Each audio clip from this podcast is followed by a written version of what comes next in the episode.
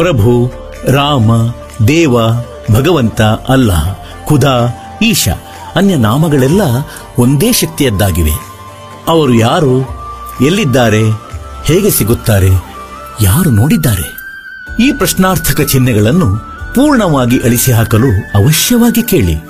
ಜಗದ್ಗುರು, ತತ್ವದರ್ಶಿ ಸಂತ ರಾಮ್ಪಾಲ್ ಮಹಾರಾಜರ ಅಮೃತ ವಚನಗಳನ್ನು, ಸರ್ವ ಪವಿತ್ರ ಧರ್ಮಗಳ ಪವಿತ್ರ ಶಾಸ್ತ್ರಗಳ ಆಧಾರ ಸಹಿತ ಅಲ್ಲಿ ಭಕ್ತರೆಲ್ಲ ಕುಳಿತಿದ್ದರು. ಗರೀಬ್ ದಾಸರು ಬರುವುದನ್ನು ನೋಡಿ ಎಲ್ಲರೂ ಎದ್ದು ನಿಂತರು. ಯಾರೋ ತಲೆ ಮೇಲಿನ ಹುಲ್ಲ ಹೊರೆ ಇಳಿಸಿದರು ದಂಡವತ್ ಪ್ರಣಾಮ ಮಾಡಿದರು.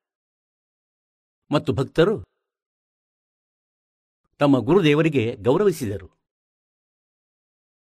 ಈಗ ಆ ರಾಮರಾಯ್ ನಿಂತು ನೋಡುತ್ತಿದ್ದಾನೆ. ಇವನು ಯಾರು? ಏನು ಮಾತು? ಇವನಿಗೆ ಇವರೆಲ್ಲ ದಂಡವತ್ ಪ್ರಣಾಮ ಮಾಡುತ್ತಿದ್ದಾರೆ. ಇವನಂತೂ ಸಿಂಪಲ್ ಮನುಷ್ಯನನ್ನ ಹಾಗೆ. ಮತ್ತು ಗರೀಬ್ ದಾಸರ ಸಾವಿರದ ನಾನೂರು ಎಕರೆ ಜಮೀನಿತ್ತು ಆ ಸಮಯ ಸಾವಿರದ ನಾನೂರು ಎಕರೆ. ರಾಮರಾಯ್ ಕೂಡ ಒಬ್ಬ ಒಳ್ಳೆಯ ಜಮೀನ್ದಾರನಾಗಿದ್ದ. ಐನೂರು ಆರುನೂರು ಎಕರೆ ಜಮೀನು ಅವನದೂ ಇತ್ತು. ಅವನು ರೈತನಾಗಿದ್ದ. ಸರ್ದಾರ್ಜಿ. ಈಗ ಅವನು ಯೋಚಿಸಿದ, ಈ ರೈತರು ಹೇಳ್ತಾರೆ, ಇವನ ಬಳಿ ಬಹಳ ಜಮೀನಿದೆ. ಈಗ ತಾನೇ ಕೇಳ್ಪಟ್ಟೆ. ಮತ್ತು ಎತ್ತು ಹಸುಗಳನ್ನು ಕಟ್ಟಲಾಗಿದೆ. ಅವನು ಯೋಚಿಸಿದ, ಇವನು ಒಬ್ಬ ರೈತ, ಮತ್ತು ಇವರೆಲ್ಲ ಇವನ ಕೂಲಿ ಆಳುಗಳಾಗಿರಬೇಕು. ಪ್ರಣಾಮ ಮಾಡುತ್ತಿದ್ದಾರೆ. ಈಗ ಅವನು ಕೇಳಿದ, ಸಹೋದರ, ಇವರಾರು? ಅವರು ಹೇಳಿದರು, ಗರೀಬ್ ದಾಸರ ಶಿಷ್ಯರು. ಏನಂದ್ರೆ ಇವರು ಗರೀಬ್ದಾಸ ಮಹಾರಾಜರು. ಇವರು ಬಹಳ ದೊಡ್ಡ ಮಹಾಪುರುಷರು. ಈಗ ರಾಮರಾಯ್ ನೆಲದ ಮೇಲೆ ಕುಳಿತನು. ಈಗ ರಾಮರಾಯರು ತಲೆ ಮೇಲೆ ಕೈ ಇಟ್ಟು ಏನೋ ದೊಡ್ಡ ಕಲ್ಪನೆಯಲ್ಲಿ ಬೆಟ್ಟಾಗಿದ್ದು ಇಲ್ಲಿ ಸಿಕ್ಕಂತಾಯ್ತು.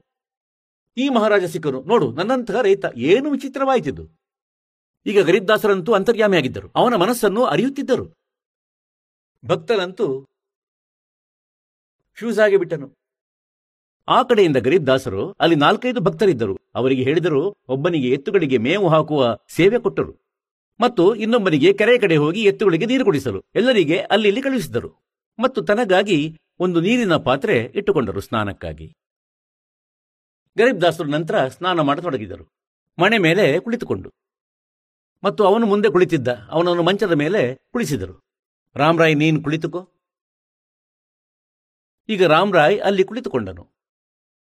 ಇಷ್ಟು ದೂರ ಬಂದಿದ್ದೇನೆ, ಇವನಿಗೆ ಕೇಳ್ತೇನೆ, ಇವನೆಂಥ ಮಹಾರಾಜ? ಈ ದೃಷ್ಟಿಕೋನದಿಂದ ಅವನು ಕುಳಿತ. ಈಗ ಗರೀಬ್ದಾಸರು ಸ್ನಾನ ಮಾಡತೊಡಗಿದರು. ಸ್ನಾನವನ್ನು ಮಾಡಿ ಎದ್ದರು. ಈಗ ಹಳ್ಳಿಗಳಲ್ಲಿ ಏನೆಂದರೆ, ಇಲ್ಲಿ ಹರಿಯಾಣದಲ್ಲಿ ಧೋತ್ರ ಕಟ್ಟುತ್ತಿದ್ದರು.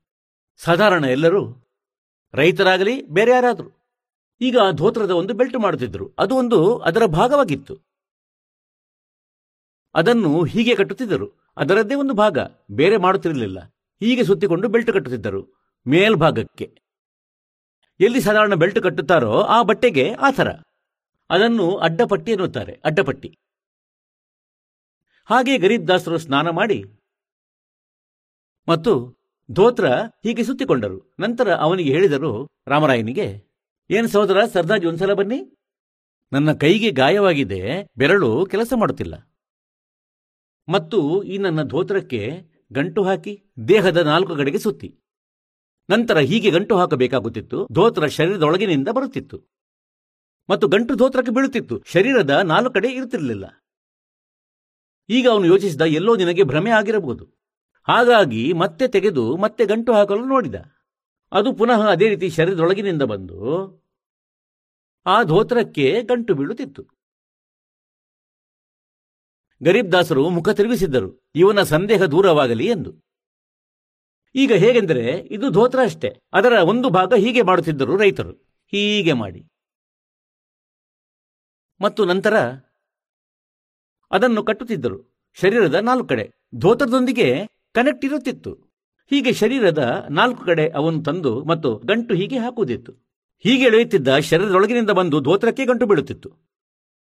ಈಗ ಮೂರನೇ ಬಾರಿ ಇದೇ ಸ್ಥಿತಿ ಆಯಿತು. ಆಗ ಅವನು ಮೇಲೆ ನೋಡಿದ, ಇವರು ನೋಡುತ್ತಿದ್ದಾರೇನು ಚೆನ್ನಾಗಿ. ಹೀಗೆ ಯೋಚಿಸಬಹುದು, ಒಳ್ಳೆ ಮನುಷ್ಯ ಒಂದು ಗಂಟು ಕೂಡ ಆಗ್ಲಿಕ್ಕೆ ಬರದಿಲ್ಲ ಇವನಿಗೆ. ಅವನು ಮೇಲೆ ನೋಡಿದ, ಯಾಕಂದ್ರೆ ರಾಮರಾಯ್ ವಿಷ್ಣು ಪೂಜಾರಿಯಾಗಿದ್ದ. ಹಾಗಾಗಿ ಗರೀಬ್ ದಾಸರ ಮೇಲ್ಭಾಗ ವಿಷ್ಣುವಿನಂತೆ ಆಯಿತು.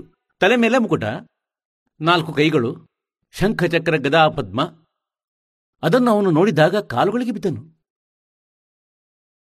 ಮತ್ತು ಗರೀಬ್ ದಾಸರು ಹೇಳಿದರು, ನಾನು ನಿನ್ನ ಹಾಗೆ ರೈತನು. ಈ ಗಂಟು ಏಕೆ ಹಾಕಲು ಬರುತ್ತಿಲ್ಲ ನಿನಗೆ? ಆಗ ಅವನು ಗಮನವಿಟ್ಟು ನೋಡಿದ, ಇವರಂತೂ ಸಾಮಾನ್ಯ ಮನುಷ್ಯರಲ್ಲ, ಕಾಲುಗಳನ್ನು ಹಿಡಿದ.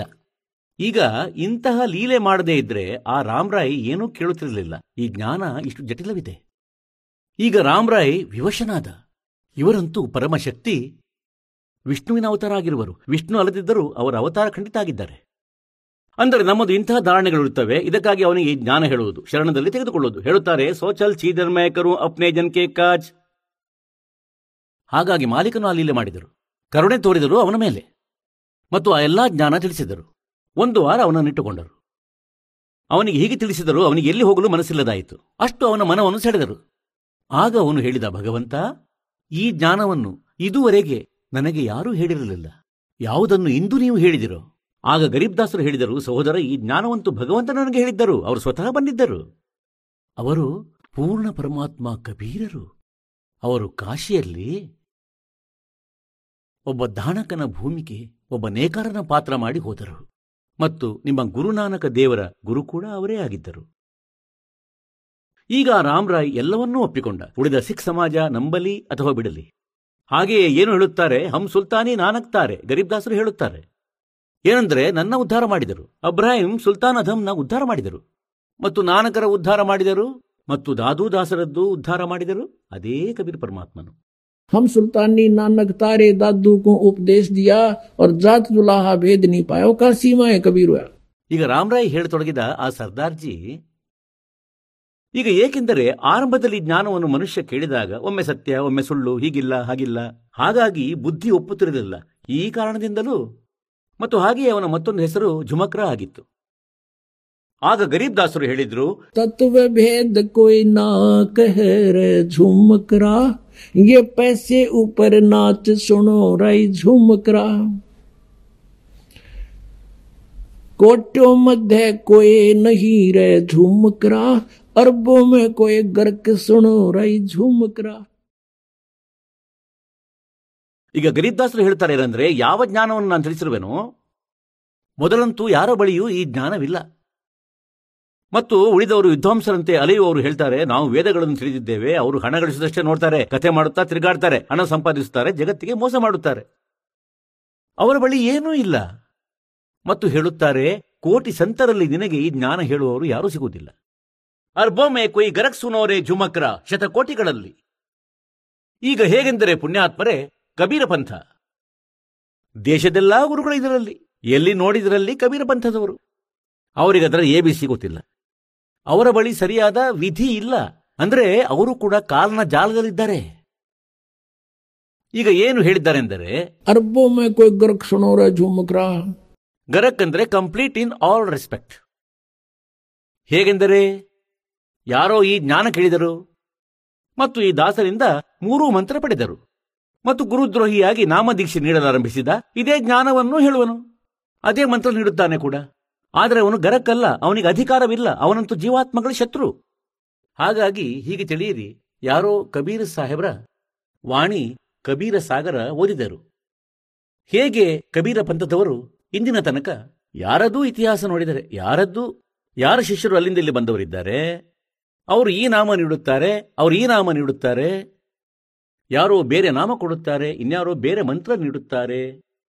ಪಾತಾಳೇಶ್ವರ, ಸಿಂಧುನಾಮ ಇತ್ಯಾದಿ ಇನ್ಯಾರೋ ಹೇಳುತ್ತಾರೆ, ಶ್ರೀ ಗುರು, ಶ್ರೀ ಸದ್ಗುರುವೇ ನಮಃ. ಇವರು ಎಲ್ಲರೂ ಏನೇನೋ ಹೇಳ್ತಾರೆ. ಮತ್ತು ಇವರಲ್ಲಿ ಕೆಲವೊಬ್ಬರು ಕಬೀರ್ ಸಾಹೇಬರ ಸೃಷ್ಟಿ ರಚನೆ ಹೇಳಿ, ಸ್ವಲ್ಪ ಕಥೆ ಇತ್ಯಾದಿ ಹೇಳಿ, ಹೀಗೆ ಕಾಣಿಸುವರು. ಇವರು ಅದೇ ಮಾತು ಹೇಳುವರು ಈ ದಾಸನ ತರಹ.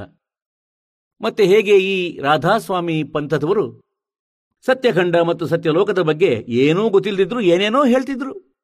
ಹಾಗಾಗಿ ಅನಿಸುವುದು ಇವರು ಸತ್ಯಖಂಡದ ಬಗ್ಗೆ ಹೇಳುತ್ತಿದ್ದಾರೆ, ಸತ್ಯಲೋಕದ ಬಗ್ಗೆ ಹೇಳುತ್ತಿದ್ದಾರೆ, ಅವರು ಕಬೀರ್ ಸಾಹೇಬರ ಬಗ್ಗೆನೂ ಹೇಳುತ್ತಾರೆ. ಆದರೆ ಇವರೆಲ್ಲ ನಕಲಿ, ಇವರೆಲ್ಲ ಪೂರ್ಣಗುರು ಅಲ್ಲ. ಇವರು ಕಂಪ್ಲೀಟ್ ಇನ್ ಆಲ್ ರೆಸ್ಪೆಕ್ಟ್ ಅಲ್ಲ. ಇವರಿಗೆ ಎಲ್ಲಾ ಜ್ಞಾನ ಆಯಿತು. ಏನೆಂದರೆ ನಿನಗೆ ಈ ರೋಗವಿದೆ ಮತ್ತು ಅವನು ಹೇಳಿದ, ನಿನಗೆ ಈ ರೋಗವಿದೆ, ಅದನ್ನು ಕೇಳಿ ಇನ್ನೊಬ್ಬ ಹೇಳಿದ, ನಿನಗೆ ಈ ರೋಗವಿದೆ. ಮತ್ತು ಔಷಧಿ ಇಲ್ಲದಾಗ ಜ್ಞಾನದ ಪ್ರಯೋಜನವೇನು? ಅವನು ಡಾಕ್ಟರ್ ಬಳಿ ಹೋಗಬೇಕು, ಯಾರ ಬಳಿ ಔಷಧಿ ಇದೆ. ಮತ್ತು ಅವನು ರೋಗ ಕೂಡ ಹೇಳುವನು. ಹೋಗುತ್ತಲೇ ಔಷಧಿ ನೀಡುವನು, ಸರಿಯಾಗುವನು. ಹಾಗಾಗಿ ಹೇಳಿದ್ದಾರೆ ಎಂದರೆ ಮಧ್ಯ ಮಧ್ಯೆ ಕೊಯ್ ನಹೀರೆ ಜುಮಕ್ರ ಅರ್ಬೊಮ್ಮೆ ಕೊಯ್ ಗರಕ್ ಸುನೋ ರೈ ಜುಮಕ್ರ. ಶತಕೋಟಿಗಳಲ್ಲಿ, ಅಂದರೆ ಒಂದು ಊರಿನಲ್ಲಿ.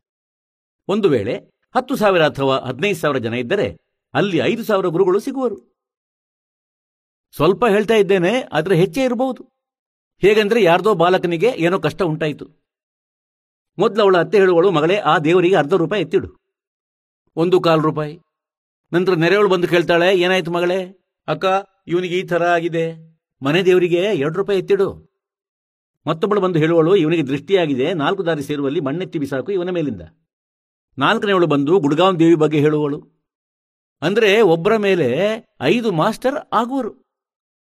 ಹೀಗೆ ಪ್ರತಿ ಮನೆಯಲ್ಲಿ ಒಬ್ಬಿಬ್ಬರು ಸಿಗುವರು. ಯಾರೋ ಬ್ರಹ್ಮನ ಪೂಜೆ ಹೇಳುವರು, ಯಾರೋ ವಿಷ್ಣುವಿನ, ಯಾರೋ ಶಿವನ, ಇನ್ಯಾರೋ ಭೈರವನದು, ಯಾರೋ ಭೂತದ್ದು ಹೀಗೆ ಹೇಳುವವರು ತುಂಬಾ ಇದ್ದಾರೆ. ಮತ್ತು ಯಾರು ಹೇಳುವರು, ಬ್ರಹ್ಮನ ಪೂಜೆ ಮಾಡು, ಇದಕ್ಕಿಂತ ಮೇಲೆ ಯಾವ ಭಗವಂತ ಇಲ್ಲ. ಇವರದ್ದೂ ಲೆಕ್ಕವಿಲ್ಲ. ಗೀತೆಯ ಅಧ್ಯಾಯ ಏಳರ ಶ್ಲೋಕ ಹತ್ತೊಂಬತ್ತರಲ್ಲಿ ಹೇಳಲಾಗಿದೆ ಏನೆಂದರೆ, ಅರ್ಜುನ, ಬಹುನಾಂ ಜನ್ಮನಾಂ ಅಂತೆ ಜ್ಞಾನವಾನ್ ಮಾಂ ಪ್ರಪದ್ಯತೆ. ವಾಸುದೇವ ಸರ್ವಂ ಇತಿ ಸಹ ಮಹಾತ್ಮ ಸುದುರ್ಲಭ. ಬಹಳ ಬಹಳ ಜನ್ಮಗಳ ಅಂತ್ಯದ ಜನ್ಮದಲ್ಲಿ ಯಾರೋ ನನ್ನ ಪೂಜೆ ಮಾಡುತ್ತಾರೆ. ಬ್ರಹ್ಮನ್ ತನಕ ತಲುಪುತ್ತದೆ ಅವರ ಬುದ್ಧಿ. ಇಲ್ಲದಿದ್ರೆ ಅನ್ಯ ದೇವತೆಗಳಲ್ಲಿ ಸಿಲುಕಿರುತ್ತಾರೆ. ಆದರೆ ಇದನ್ನು ಹೇಳುವವ ಏನೆಂದರೆ, ವಾಸುದೇವ ಸರ್ವಂ ಇತಿ. ವಾಸುದೇವ ಅಂದರೆ ಆ ಪರಮಾತ್ಮ ತತ್ ಭ್ರಂ ಗೀತೆ ಅಧ್ಯಾಯ ಹದಿನೆಂಟರ ಶ್ಲೋಕ ಅರವತ್ತೆರಡರಲ್ಲಿ ಹೇಳಲಾಗಿದೆನೆಂದರೆ ಸರ್ವಭಾವದಿಂದ ಅವನ ಶರಣದಲ್ಲಿ ಹೋಗು. ಹೇಳುತ್ತಾರೆ, ಹೀಗೆ ಹೇಳುವವ ಯಾರೋ ಸಂತ, ಅವನೇ ಪಾಪನಾಶಕನು, ಅವನೇ ಪೂರ್ಣ ಮೋಕ್ಷದಾಯಕನು, ಅವನೇ ಇಡೀ ಸೃಷ್ಟಿಯನ್ನು ರಚಿಸಿದವನು ಎಂದು. ಹೇಳುತ್ತಾರೆ, ಇದನ್ನು ಹೇಳುವ ಸಂತ ಬಹಳ ಕಠಿಣದಿಂದ ಸಿಗುವನು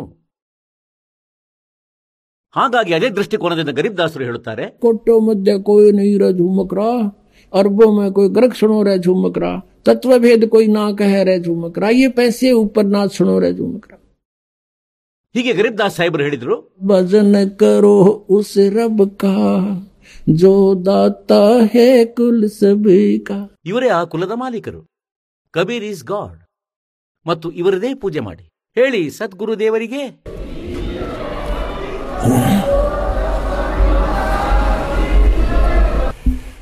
ಪರಮಪಿತ ಪರಮಾತ್ಮ, ಸರ್ವಸೃಷ್ಟಿ ರಚನಕಾರ,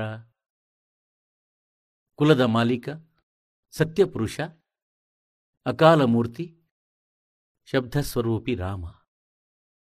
ಇವರು ಕಬೀರ್ ದೇವರು, ಕಬೀರ್ ಸಾಹೇಬರು. ಇವರು ಭಾರತ ದೇಶದ ಪವಿತ್ರ ಭೂಮಿಯ ಮೇಲೆ ಇಸವಿ ಸಾವಿರದ ಮುನ್ನೂರ ತೊಂಬತ್ತೆಂಟರಲ್ಲಿ ವಿಕ್ರಮಿ ಸಂವತ್ಸರ ಸಾವಿರದ ನಾನ್ನೂರ ಐವತ್ತೈದು ಜ್ಯೇಷ್ಠ ಶುಕ್ಲ ಪಕ್ಷದ ಪೂರ್ಣಿಮೆಯಂದು ಸತ್ಯಲೋಕದಿಂದ ನಡೆದು ಒಂದು ಶಿಶು ರೂಪ ಧರಿಸಿ ಒಂದು ಲೆಹರ್ತಾರ ಹೆಸರಿನ ಸರೋವರದಲ್ಲಿ ಕಮಲದ ಹೂವಿನ ಮೇಲೆ ವಿರಾಜಮಾನರಾದರು. ಒಂದು ಶಿಶುವಿನ ರೂಪ ಧರಿಸಿ. ಆ ಪರಮೇಶ್ವರನು ಸ್ವತಃ ಬಂದು ತನ್ನ ಮಾಹಿತಿಯನ್ನು ಸ್ವತಃ ಹೇಳಿದರು.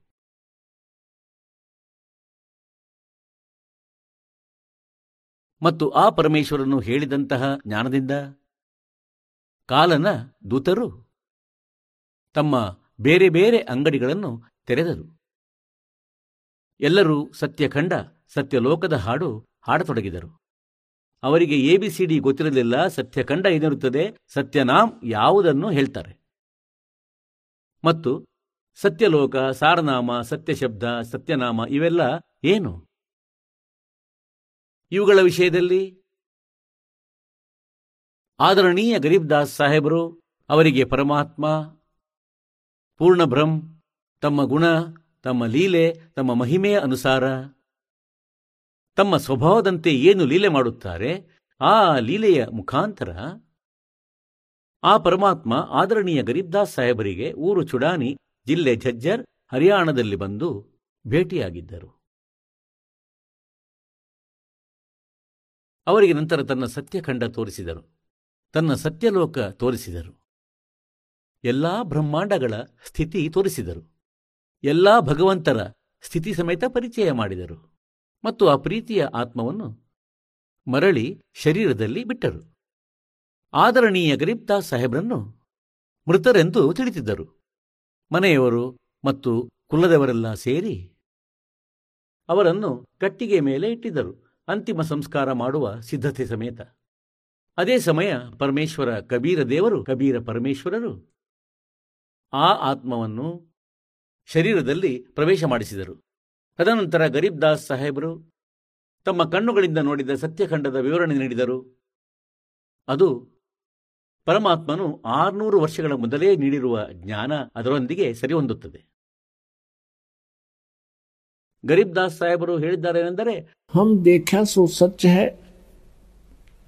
ಓರ್ ಸಕಲ್ ಪ್ರಪಂಚ. ನಾವು ಕಣ್ಣಿಂದ ನೋಡಿದ ಭಗವಂತನ ಮಹಿಮೆ ಕಬೀರ ಪರಮೇಶ್ವರರ ಮಹಿಮೆ ಅದು ಸತ್ಯವಾಗಿದೆ. ಮತ್ತು ಉಳಿದವರೆಲ್ಲ ಭ್ರಮೆಗೊಳಿಸಿದ್ದಾರೆ. ಅವರ ವಿಷಯದಲ್ಲಿ ಹೇಳಿದ್ದಾರೇನೆಂದರೆ ಬೇಕೋಕೆ ಲಸ್ಕರ್ ಫೆರೆ. ಬೇಕ್ ಅಂದರೆ ಪಂಥಗಳ. ಏ ಪಂಥೋಕೆ ಲಸ್ಕರ್ ಫಿರೆ. ಲಸ್ಕರ್ ಅಂದರೆ ಗುಂಪು ಗುಂಪಾಗಿ. ಗೊತ್ತಿಲ್ಲ ಎಷ್ಟು ಜನರನ್ನು ಸಿಲುಕಿಸಿದ್ದಾರೆ ಈ ಜನರು. ಬೇಕೋಕೆ ಲಸ್ಕರ್ ಫಿರೆ ಎ ಬಾಣಿ ಚೋರ್ ಕಠೋರ್. ಸತ್ಗುರ್ ಧಾಮ್ನ ಪಹಂಚೆಂಗೆ ಈ ಚೌರಾಸಿ ಕೆ ಢೋರ್. ಗರೀಬ್ ದಾಸ್ ಸಾಹೇಬರು ಹೇಳುತ್ತಾರೆನೆಂದರೆ, ಯಾರು ಕಬೀರ ಪರಮೇಶ್ವರರ ವಾಣಿ ಕದ್ದು ತಮ್ಮ ಅಂಗಡಿ ಬೇರೆ ತೆರೆದರು, ಪಂಥ ನಡೆಸಿದರು, ಸತ್ಯಖಂಡದ ಗುತ್ತಿಗೆ ತೆಗೆದುಕೊಂಡರು, ಅವರಿಗೆ ಏನೇನೂ ಗೊತ್ತಿಲ್ಲ. ಹಾಗಾಗಿ ಅವರ ವಿಷಯದಲ್ಲಿ ಹೇಳಿದ್ದಾರೇನೆಂದರೆ, ಬೇಖೋಕೆ ಲಷ್ಕರ್ ಫಿರೆ, ಲಷ್ಕರ್ ಅಂದ್ರೆ ಇಡೀ ಸೈನ್ಯ. ಮತ್ತು ಏ ಬಾಣಿ ಚೋರ್ ಕಠೋರ್, ಪರಮಾತ್ಮನ ವಾಣಿಯನ್ನು ಕದ್ದು ಇವರು ಸ್ವತಃ ಸಂತರಾಗಿ ಕುಳಿತರು. ಮತ್ತು ಈಗ ಸತ್ಯವನ್ನು ಸ್ವೀಕರಿಸಲು ಸಿದ್ಧರಿಲ್ಲ. ಇಷ್ಟು ದುಷ್ಟರಾಗಿದ್ದಾರೆ. ಆ ಸಂತರು ಅವರ ಅನುಯಾಯಿಗಳು ಹೇಳುತ್ತಾರೆ ಸತ್ಗುರುಧಾಮ್ನ ಪೌಂಚೆಗೆ ಎ ಕೆ ಢೋರ್. ಇವರು ಸತ್ಯಲೋಕಕ್ಕೆ ಹೋಗಲು ಸಾಧ್ಯವಿಲ್ಲ. ಇವರು ಎಂಬತ್ನಾಲ್ಕು ಲಕ್ಷ ಜೀವರಾಶಿಯಲ್ಲಿ. ಇಲ್ಲಿಯೇ ಅಲೆದಾಡುತ್ತಿರುವರು. ಪುಣ್ಯಾತ್ಮರೇ, ನಾವು ಇಲ್ಲಿ ಕಾಲ್ನ ಬಲೆಯಲ್ಲಿ ಹೇಗೆ ಸಿಕ್ಕಿ ಹಾಕಿಕೊಂಡೆವು? ಮತ್ತು ನಾವು ಇಲ್ಲಿ ಇಷ್ಟು ಕಷ್ಟ ಅನುಭವಿಸುತ್ತಿರುವೆವು, ಆದರೂ ಮೃತ್ಯು ಇಷ್ಟಪಡುವುದಿಲ್ಲ. ಒಬ್ಬ ವ್ಯಕ್ತಿಗೆ ಎರಡು ಕಾಲುಗಳೂ ಇಲ್ಲ. ಒಂದು ಕೈಗೆ ಪ್ಯಾರಲಿಸಿಸ್ ಆಗಿದೆ. ಆದರೂ ಅವನು ಇನ್ನೂ ಬದುಕಲು ಇಚ್ಛಿಸುತ್ತಾನೆ. ಯಾರೋ ಒಬ್ಬ ವ್ಯಕ್ತಿಗೆ ನಾಲ್ಕು ಪುತ್ರರಿದ್ದರು. ನಾಲ್ಕು ಜನ ಮೃತ್ಯು ಹೊಂದಿದರು. ಅವನು ಇನ್ನೂ ಜೀವಿಸುವ ಆಸೆ ಪಡುತ್ತಾನೆ. ಹೀಗೆ ಏಕೆ? ಏಕೆಂದರೆ ಮೃತ್ಯು ಇಷ್ಟಪಡುವುದಿಲ್ಲ ಅಷ್ಟೇ. ಮತ್ತು ಮೃತ್ಯು ಡೆಫಿನಿಟ್. ಹಾಗಾದರೆ ಆಗದಿರುವಂತಹ ವಸ್ತುವಿನ ಮೇಲೆ ನಾವು ಇಲ್ಲಿ ಆಸೆ ಪಡುತ್ತೇವೆ. ಹಾಗಾಗಿ ಎಲ್ಲಕ್ಕಿಂತ ದೊಡ್ಡ ತಪ್ಪು ನಮ್ಮದು ಇದೇ ಆಗಿದೆ. ಏನೆಂದರೆ ಮೃತ್ಯು ಆಗುವುದು ಖಂಡಿತ, ಆದರೆ ಸಾಯಲು ಇಷ್ಟವಿಲ್ಲ. ಕಾರಣವೇನು? ಏಕೆಂದರೆ ನಾವು ಇಂತಹ ಸ್ಥಳದಲ್ಲಿ ಇರುತ್ತಿದ್ದೆವು. ಅಲ್ಲಿ ಎಂದಿಗೂ ಮೃತ್ಯು ಆಗುತ್ತಿರಲಿಲ್ಲ. ಯಾರೂ ವೃದ್ಧಾವಸ್ಥೆ ಇಚ್ಛಿಸುವುದಿಲ್ಲ. ಒಬ್ಬಳು ತಾಯಿಗೆ ಸುಮಾರು ಅರವತ್ತೈದು ವರ್ಷಗಳಿಗಿಂತ ಹೆಚ್ಚು ವಯಸ್ಸು. ಮತ್ತು ಅವಳಿಗೆ ಒಬ್ಬಳು ಸಹೋದರಿ ಇಲ್ಲಿ ಆಶ್ರಮದಲ್ಲಿಯೇ ಅವಳಿಗೆ ಮುದುಕಿ ಎಂದು ಕರೆದಳು. ಆಗ ಅವಳು ಹೇಳಿದಳು, ಹೌದಾ, ನಾನು ಇಷ್ಟು ಬೇಗ ಮುದುಕಿಯಾಗಿ ಬಿಟ್ಟೆ ಹಲ್ಲುಗಳಿಲ್ಲ ಅವಳಿಗೆ. ಶರೀರದ ಮುಖದ ಚರ್ಮ ಬಾಡುತ್ತಿದೆ. ಹಾಗಾದರೆ ಹೇಳುವ ಅರ್ಥವೇನೆಂದರೆ ಅವಳ ತಪ್ಪಿಲ್ಲ. ಪ್ರತಿಯೊಬ್ಬ ವ್ಯಕ್ತಿ ಹೇಗೆ ಬಯಸ್ತಾನೆಂದರೆ ನಾನು ಯುವಕನಾಗಿರಬೇಕು. ವೃದ್ಧಾವಸ್ಥೆ ಬರಬಾರದು. ಮತ್ತು ಮೃತ್ಯು ಬಾರದಿರಲಿ. ಆದರೆ ಎರಡೂ ಡೆಫಿನೆಟ್ ಇಲ್ಲಿ. ಇದಕ್ಕಾಗಿ ಪರಮಾತ್ಮ ಹೇಳ್ತಾರೆ, ಹೇಗೆಂದರೆ ಶ್ರೀಮದ್ ಭಗವದ್ಗೀತಾ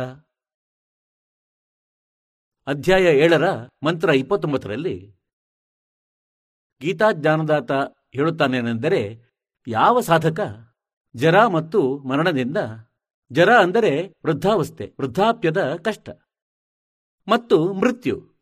ಇವೆರಡರಿಂದ ತಪ್ಪಿಸಿಕೊಳ್ಳಲು ಯಾರು ಪ್ರಯತ್ನ ಪಡುತ್ತಿದ್ದಾರೋ ಅವರು ಆ ಪರಮಾತ್ಮನನ್ನು ತತ್ ಬ್ರಹ್ಮನನ್ನು ಮತ್ತು ಎಲ್ಲ ಆಧ್ಯಾತ್ಮವನ್ನು, ಅಂದರೆ ಆ ಎಲ್ಲ ತತ್ವಜ್ಞಾನವನ್ನು, ತತ್ವಜ್ಞಾನದಿಂದ ಹಾಗೂ ಎಲ್ಲ ಕರ್ಮಗಳನ್ನು ತಿಳಿದವರು.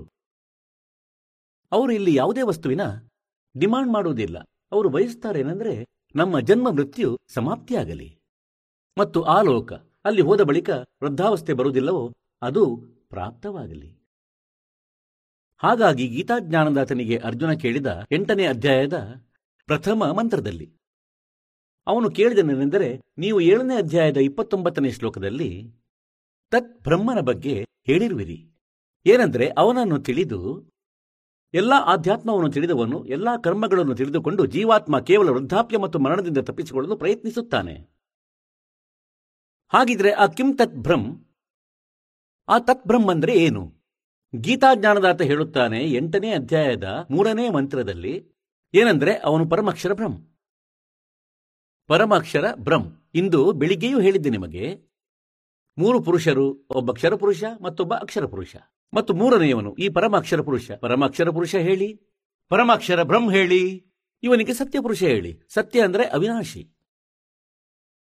ಮತ್ತು ಇವನಿಗೆ ಪೂರ್ಣ ಬ್ರಹ್ಮ ಹೇಳಿ.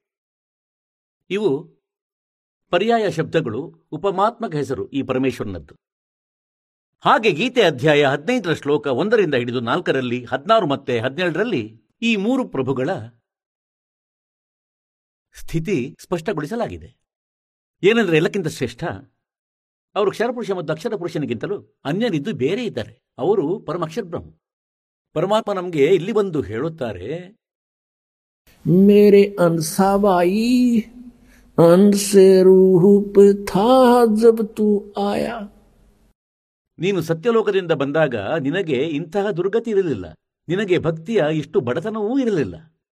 ಇಂದು ನಿನಗೆ ಭಕ್ತಿಯ ಬಡವ ಮಾಡಿಬಿಟ್ಟ. ಭಕ್ತಿ ರಹಿತನಾಗಿ ಮಾಡಿದ ಈ ಕಾಲ ಭಗವಂತನು ಇವನು ಸಮರ್ಥ ಪ್ರಭು ಅಲ್ಲ, ಈ ಬ್ರಹ್ಮ. ಇಪ್ಪತ್ತೊಂದು ಬ್ರಹ್ಮಾಂಡಗಳ ಸ್ವಾಮಿ. ಮತ್ತು ಇವನು ನಿಮ್ಮಿಂದಲೇ ಒಂದು ಟ್ಯಾಕ್ಸ್ ತೆಗೆದುಕೊಳ್ಳುತ್ತಾನೆ. ಅದರಿಂದ ತನ್ನ ಬ್ರಹ್ಮಾಂಡ ನಡೆಸುತ್ತಿದ್ದಾನೆ. ಇಲ್ಲಿಯ ನೀತಿ ಈ ಬ್ರಹ್ಮನಿಂದ ಹಿಡಿದು ಕ್ಷರಪುರುಷನಿಂದ ಹಿಡಿದು ಮತ್ತು ಕೆಳಗಿನವರೆಗೆ ರಾಜನ ತನಕ ಒಂದೇ ರೀತಿಯ ನೀತಿ ಇದೆ. ಹೇಗೆಂದರೆ ಇಲ್ಲಿಂದ ಪುಣ್ಯಕರ್ಮಿ ಜೀವಾತ್ಮ ಓಂ ನಾಮವನ್ನು ಜಪಿಸಿ ಬ್ರಹ್ಮಲೋಕ ಪಡೆಯುತ್ತಾನೆ. ಅಲ್ಲಿಗೆ ಇವನು ಹೋದಾಗ ಇವನ ಪುಣ್ಯ, ಇವನ ಸಾಧನೆ, ಭಕ್ತಿಯ ಧನ ಜೊತೆಯಲ್ಲಿರುತ್ತದೆ. ಮತ್ತು ಅವನು ಬ್ರಹ್ಮಲೋಕವನ್ನು ಪ್ರಾಪ್ತ ಮಾಡಿಕೊಳ್ಳುತ್ತಾನೆ. ಬ್ರಹ್ಮಲೋಕ್ ಈಸ್ ಎ ರೆಸ್ಟೋರೆಂಟ್ ಅದೊಂದು ಹೋಟೆಲ್. ಅದರ ಮಾಲೀಕ ಈ ಕಾಲನು, ಬ್ರಹ್ಮ್. ಮತ್ತು ಹೋಟೆಲ್ನ ಮಾಲೀಕ ಏನು ಚಾರ್ಜ್ ಮಾಡುತ್ತಾನೆ, ಅವರಿಗೆ ತಿನ್ನುವುದಕ್ಕೆ ಕೊಡ್ತಾನೆ, ಅದರಲ್ಲಿಯೇ ತನ್ನ ಸಂಪಾದನೆ ಕೂಡ ಮಾಡುತ್ತಾನೆ. ಆ ಕೊಠಡಿಯ ರೆಂಟ್ ಪಡೆಯುತ್ತಾನೆ. ಹಾಗಾಗಿ ಎಲ್ಲಾ ಚಾರ್ಜ್ ನಿಮ್ಮಿಂದ ಪಡೆದು ಅದಂತೂ ಬೇರೆ. ನಂತರ ನಿಮ್ಮ ಊಟಕ್ಕೆ ಏನು ಖರ್ಚಾಗುತ್ತದೆ? ನಿಮ್ಮ ಸಂಪಾದನೆ ಅದು ಬೇರೆ. ಅಲ್ಲಿಂದ ಅವನು ತನ್ನ ಟ್ಯಾಕ್ಸ್ ಬೇರೆ ಇಟ್ಟುಕೊಳ್ಳುತ್ತಾನೆ. ಪುಣ್ಯವನ್ನು. ಅದರಿಂದ ತನ್ನ ಬ್ರಹ್ಮಾಂಡ ನಡೆಸುತ್ತಿದ್ದಾನೆ. ನಿಮ್ಮನ್ನು ಅಲ್ಲಿ ಸಂಪೂರ್ಣ ಖಾಲಿ ಮಾಡಿ ಮತ್ತು ನರಕಕ್ಕೆ ಕಳುಹಿಸುತ್ತಾನೆ. ಹಾಗಾಗಿ ಪುಣ್ಯಾತ್ಮರೇ, ಈ ಜ್ಞಾನ ಭಗವಂತನು ಸ್ವತಃ ಬಂದು ನೀಡಿದ್ದಾರೆ, ಪರಮೇಶ್ವರರು. ನಾವು ಹೇಗೆ ಸಿಲುಕಿಕೊಂಡೆವು ಕಾಲನ ಜಾಲದಲ್ಲಿ? ಹಾಗಾಗಿ ನಾನು ಇಂದು ನಿಮಗೆ ಸೃಷ್ಟಿ ರಚನೆ ಹೇಳುವೆನು. ಹೇಗೆ ಇಂದು ಬೆಳಿಗ್ಗೆ ಸತ್ಸಂಗವಿತ್ತು? ಭಜನ್ ಕರೋ ಉಸ್ ಜೋ ಹೇ ಕುಲ್ ಸಬ್ದ ಈಗ ಆ ಪರಮೇಶ್ವರ ಕುಲದ ಮಾಲೀಕ ಎಲ್ಲರ ಪಾಲನೆ ಮಾಡುವವನು. ಆ ಪರಮಾತ್ಮ ಯಾರು? ಈಗ ಅವನ ಮಾಹಿತಿ ನಿಮಗೆ ಗೊತ್ತಿರಬೇಕಾಗುತ್ತದೆ. ಎಲ್ಲಿಯವರೆಗೂ ನೀವು ಸೃಷ್ಟಿ ರಚನೆಯನ್ನು ತಿಳಿಯುವುದಿಲ್ಲವೋ, ಅಲ್ಲಿಯವರೆಗೆ ನೀವು ಯಾವುದೇ ಸದ್ಗ್ರಂಥಗಳನ್ನು ಮತ್ತು ಪರಮೇಶ್ವರ ಕಬೀರರ ವಾಣಿಯನ್ನು ಅಥವಾ ಪರಮಾತ್ಮನನ್ನು ಪಡೆದ ಸಂತರ ಅಮೃತವಾಣಿಯನ್ನು ನೀವು ಅರಿಯಲು ಸಾಧ್ಯವಿಲ್ಲ. ಅದರ ಅನರ್ಥವೇ ಮಾಡುವಿರಿ. ಹಾಗೆಯೇ ನಿಮಗೆ ಪರಮಾತ್ಮನ ಆ ಮಾಸ್ಟರ್ ಕೀ ಜ್ಞಾನ ಹೇಳುತ್ತೇನೆ. ಮಾಸ್ಟರ್ ಕೀ ಅಂದರೆ ಮುಖ್ಯ ಕೀಲಿ. ಸೃಷ್ಟಿ ರಚನೆಯು ಆ ಪರಮಾತ್ಮನನ್ನು ಗುರುತಿಸುವ ಒಂದು ಮಾಸ್ಟರ್ ಕೀ ಆಗಿರುತ್ತದೆ. ಇಂದಿನಿಂದ ಆರುನೂರು ವರ್ಷ ಮೊದಲೇ ಪರಮಾತ್ಮ ಬಂದಿದ್ದರು. ಮತ್ತು ಆ ಸಮಯದಲ್ಲಿ ಈ ಜ್ಞಾನವನ್ನು ನೀಡುತ್ತಿದ್ದರು, ಉಚ್ಚರಿಸುತ್ತಿದ್ದರು, ತಮ್ಮ ಅಮೃತವಾಣಿಯಿಂದ ಹೇಳುತ್ತಿದ್ದರು. ಅದನ್ನು ಆದರಣೀಯ ಧರ್ಮದಾಸರು ಲಿಪಿಬದ್ಧಗೊಳಿಸಿದರು, ಬರೆದಿದ್ದರು. ಮತ್ತು ಅದು ಬರೆದಿದ್ದು ಇಂದು ನಮ್ಮ ಬಳಿ ಪವಿತ್ರ ಕಬೀರ ಸಾಗರದೊಳಗೆ. ಪವಿತ್ರ ಕಬೀರರ ಸಾಕಿಗಳಲ್ಲಿ. ಪವಿತ್ರ ಶಬ್ದಾವಳಿಗಳಲ್ಲಿ ನಮ್ಮ ಬಳಿ ಲಭ್ಯವಿದೆ. ಮತ್ತು ಪವಿತ್ರ ಕಬೀರ ಬೀಜಕದಲ್ಲಿ. ಅಂದ ಹಾಗೆ ಕಬೀರ ಬೀಜಕ ಕಬೀರ ಸಾಗರದಿಂದಲೇ ರಚಿಸಿದ ಒಂದು ಬೇರೆಯೇ ಗ್ರಂಥ. ಅವರು ವಾಣಿಯನ್ನು ಆರಿಸಿ ಮಾಡಿದರು. ಹಾಗಾಗಿ ಆ ಪರಮಾತ್ಮ ಸ್ವತಃ ಬಂದು ಜ್ಞಾನ ನೀಡಿದ್ದರು. ಮತ್ತು ಆ ಸಮಯ ಪರಮೇಶ್ವರರು ಸ್ವತಃ ಹೇಳುತ್ತಿದ್ದರು, ಏನೆಂದರೆ ನೀವು ಯಾವ ಪ್ರಭುಗಳ ಪೂಜೆ ಮಾಡುತ್ತಿರುವಿರೋ? ಶ್ರೀ ಬ್ರಹ್ಮ ರಜಗುಣ, ಶ್ರೀ ವಿಷ್ಣು ಸತ್ಗುಣ ಮತ್ತು ಶ್ರೀ ಶಿವ ತಮಗುಣ. ಇವರು ನಾಶ ಹೊಂದುವವರು. ಇವರ ಜನ್ಮ ಮೃತ್ಯು ಆಗುತ್ತದೆ. ಇವರು ಸಮರ್ಥ ಪರಮಾತ್ಮರಲ್ಲ. ಇವರು ಕೇವಲ ನಿಮಗೆ ನೀವು ಮಾಡಿದ ಕರ್ಮಗಳ ಫಲವನ್ನೇ ಕೊಡಬಹುದು. ಅದರಲ್ಲಿ ಯಾವ ಪರಿವರ್ತನೆ ಈ ಪ್ರಭುಗಳು ಮಾಡಲಾರರು? ಇವರೂ ನಾಶವಾಗುವವರು ಮತ್ತು ಇವರನ್ನು ಆಶ್ರಯಿಸಿರುವ ಜೀವಾತ್ಮಗಳು ನಾಶವನ್ನು ಹೊಂದುವರು. ಹಾಗಾಗಿ ಇದು ಪೂರ್ಣ ಮೋಕ್ಷವಾಗಲಿಲ್ಲ. ಮತ್ತು ಗೀತೆ ಅಧ್ಯಾಯ ಹದಿನೈದರ ಶ್ಲೋಕ ಹದಿನಾರರಲ್ಲಿ ಎರಡು ಪುರುಷ ಬಗ್ಗೆ ಹೇಳಿದ್ದಾರೆ. ಕ್ಷರಪುರುಷ, ಇವನು ಬ್ರಹ್ಮ್. ಇವನನ್ನು ಕ್ಷರಬ್ರಹ್ಮ್ ಎಂದು ಹೇಳುತ್ತಾರೆ. ಕಾಲರೂಪಿ ಬ್ರಹ್ಮನೆಂದು ಇವನಿಗೆ ಹೇಳುತ್ತಾರೆ. ಮತ್ತು ಅಕ್ಷರ ಪುರುಷ ಇವನು ಪರಬ್ರಹ್ಮೆಂದು ಕರೆಯಲ್ಪಡುತ್ತಾನೆ. ಈ ಇಬ್ಬರು ಪುರುಷರು ನಾಶವಾಗುವವರು. ಇಬ್ಬರು ಭಗವಂತರು ನಾಶವಾಗುವವರು. ಮತ್ತು ಇವರ ಅಧೀನದಲ್ಲಿ ಎಷ್ಟು ಜೀವಾತ್ಮಗಳಿವೆ, ಅವರು ನಾಶವಾಗುವವರು ಆತ್ಮ ಅಂತೂ ಯಾರದ್ದೂ ಸಾಯುವುದಿಲ್ಲ, ನಾಯಿಯದ್ದು ಸಾಯುವುದಿಲ್ಲ. ಗೀತೆ ಅಧ್ಯಾಯ ಹದಿನೈದರ ಶ್ಲೋಕ ಹದಿನೇಳರಲ್ಲಿ ತಕ್ಷಣ ಹೇಳಲಾಗಿದೆ ಉತ್ತಮ ಪುರುಷ ತು ಅನ್ಯ. ಪರಮಾತ್ಮ ಇತಿ ಉದಾರ್ಥ. ಆ ಶ್ರೇಷ್ಠ ಪರಮಾತ್ಮ, ವಾಸ್ತವದಲ್ಲಿ ಭಗವಂತನಂತೂ ಬೇರೆ ಯಾರೋ ಇದ್ದಾರೆ, ಅವರನ್ನು ಪರಮಾತ್ಮ ಎನ್ನುತ್ತೇವೆ. ಯಾರು ಪರಮಾತ್ಮನೆಂದು ಕರೆಯಲ್ಪಡುತ್ತಾನೋ? ಮತ್ತು ಅವನೇ ಮೂರು ಲೋಕಗಳಲ್ಲಿ ಪ್ರವೇಶಿಸಿ ಎಲ್ಲರ ಧಾರಣೆ ಪೋಷಣೆ ಮಾಡುತ್ತಾನೆ. ಅವನು ಅವಿನಾಶಿ ಪರಮೇಶ್ವರ. ಆ ಸಮಯ ಈ ನಕಲಿ ಗುರುಗಳು, ನಕಲಿ ಬ್ರಾಹ್ಮಣರು ಬ್ರಾಹ್ಮಣ ಅರ್ಥ ಇಲ್ಲಿ ಜಾತಿ ವಿಶೇಷತೆ ಅಲ್ಲ ಪುಣ್ಯಾತ್ಮರೇ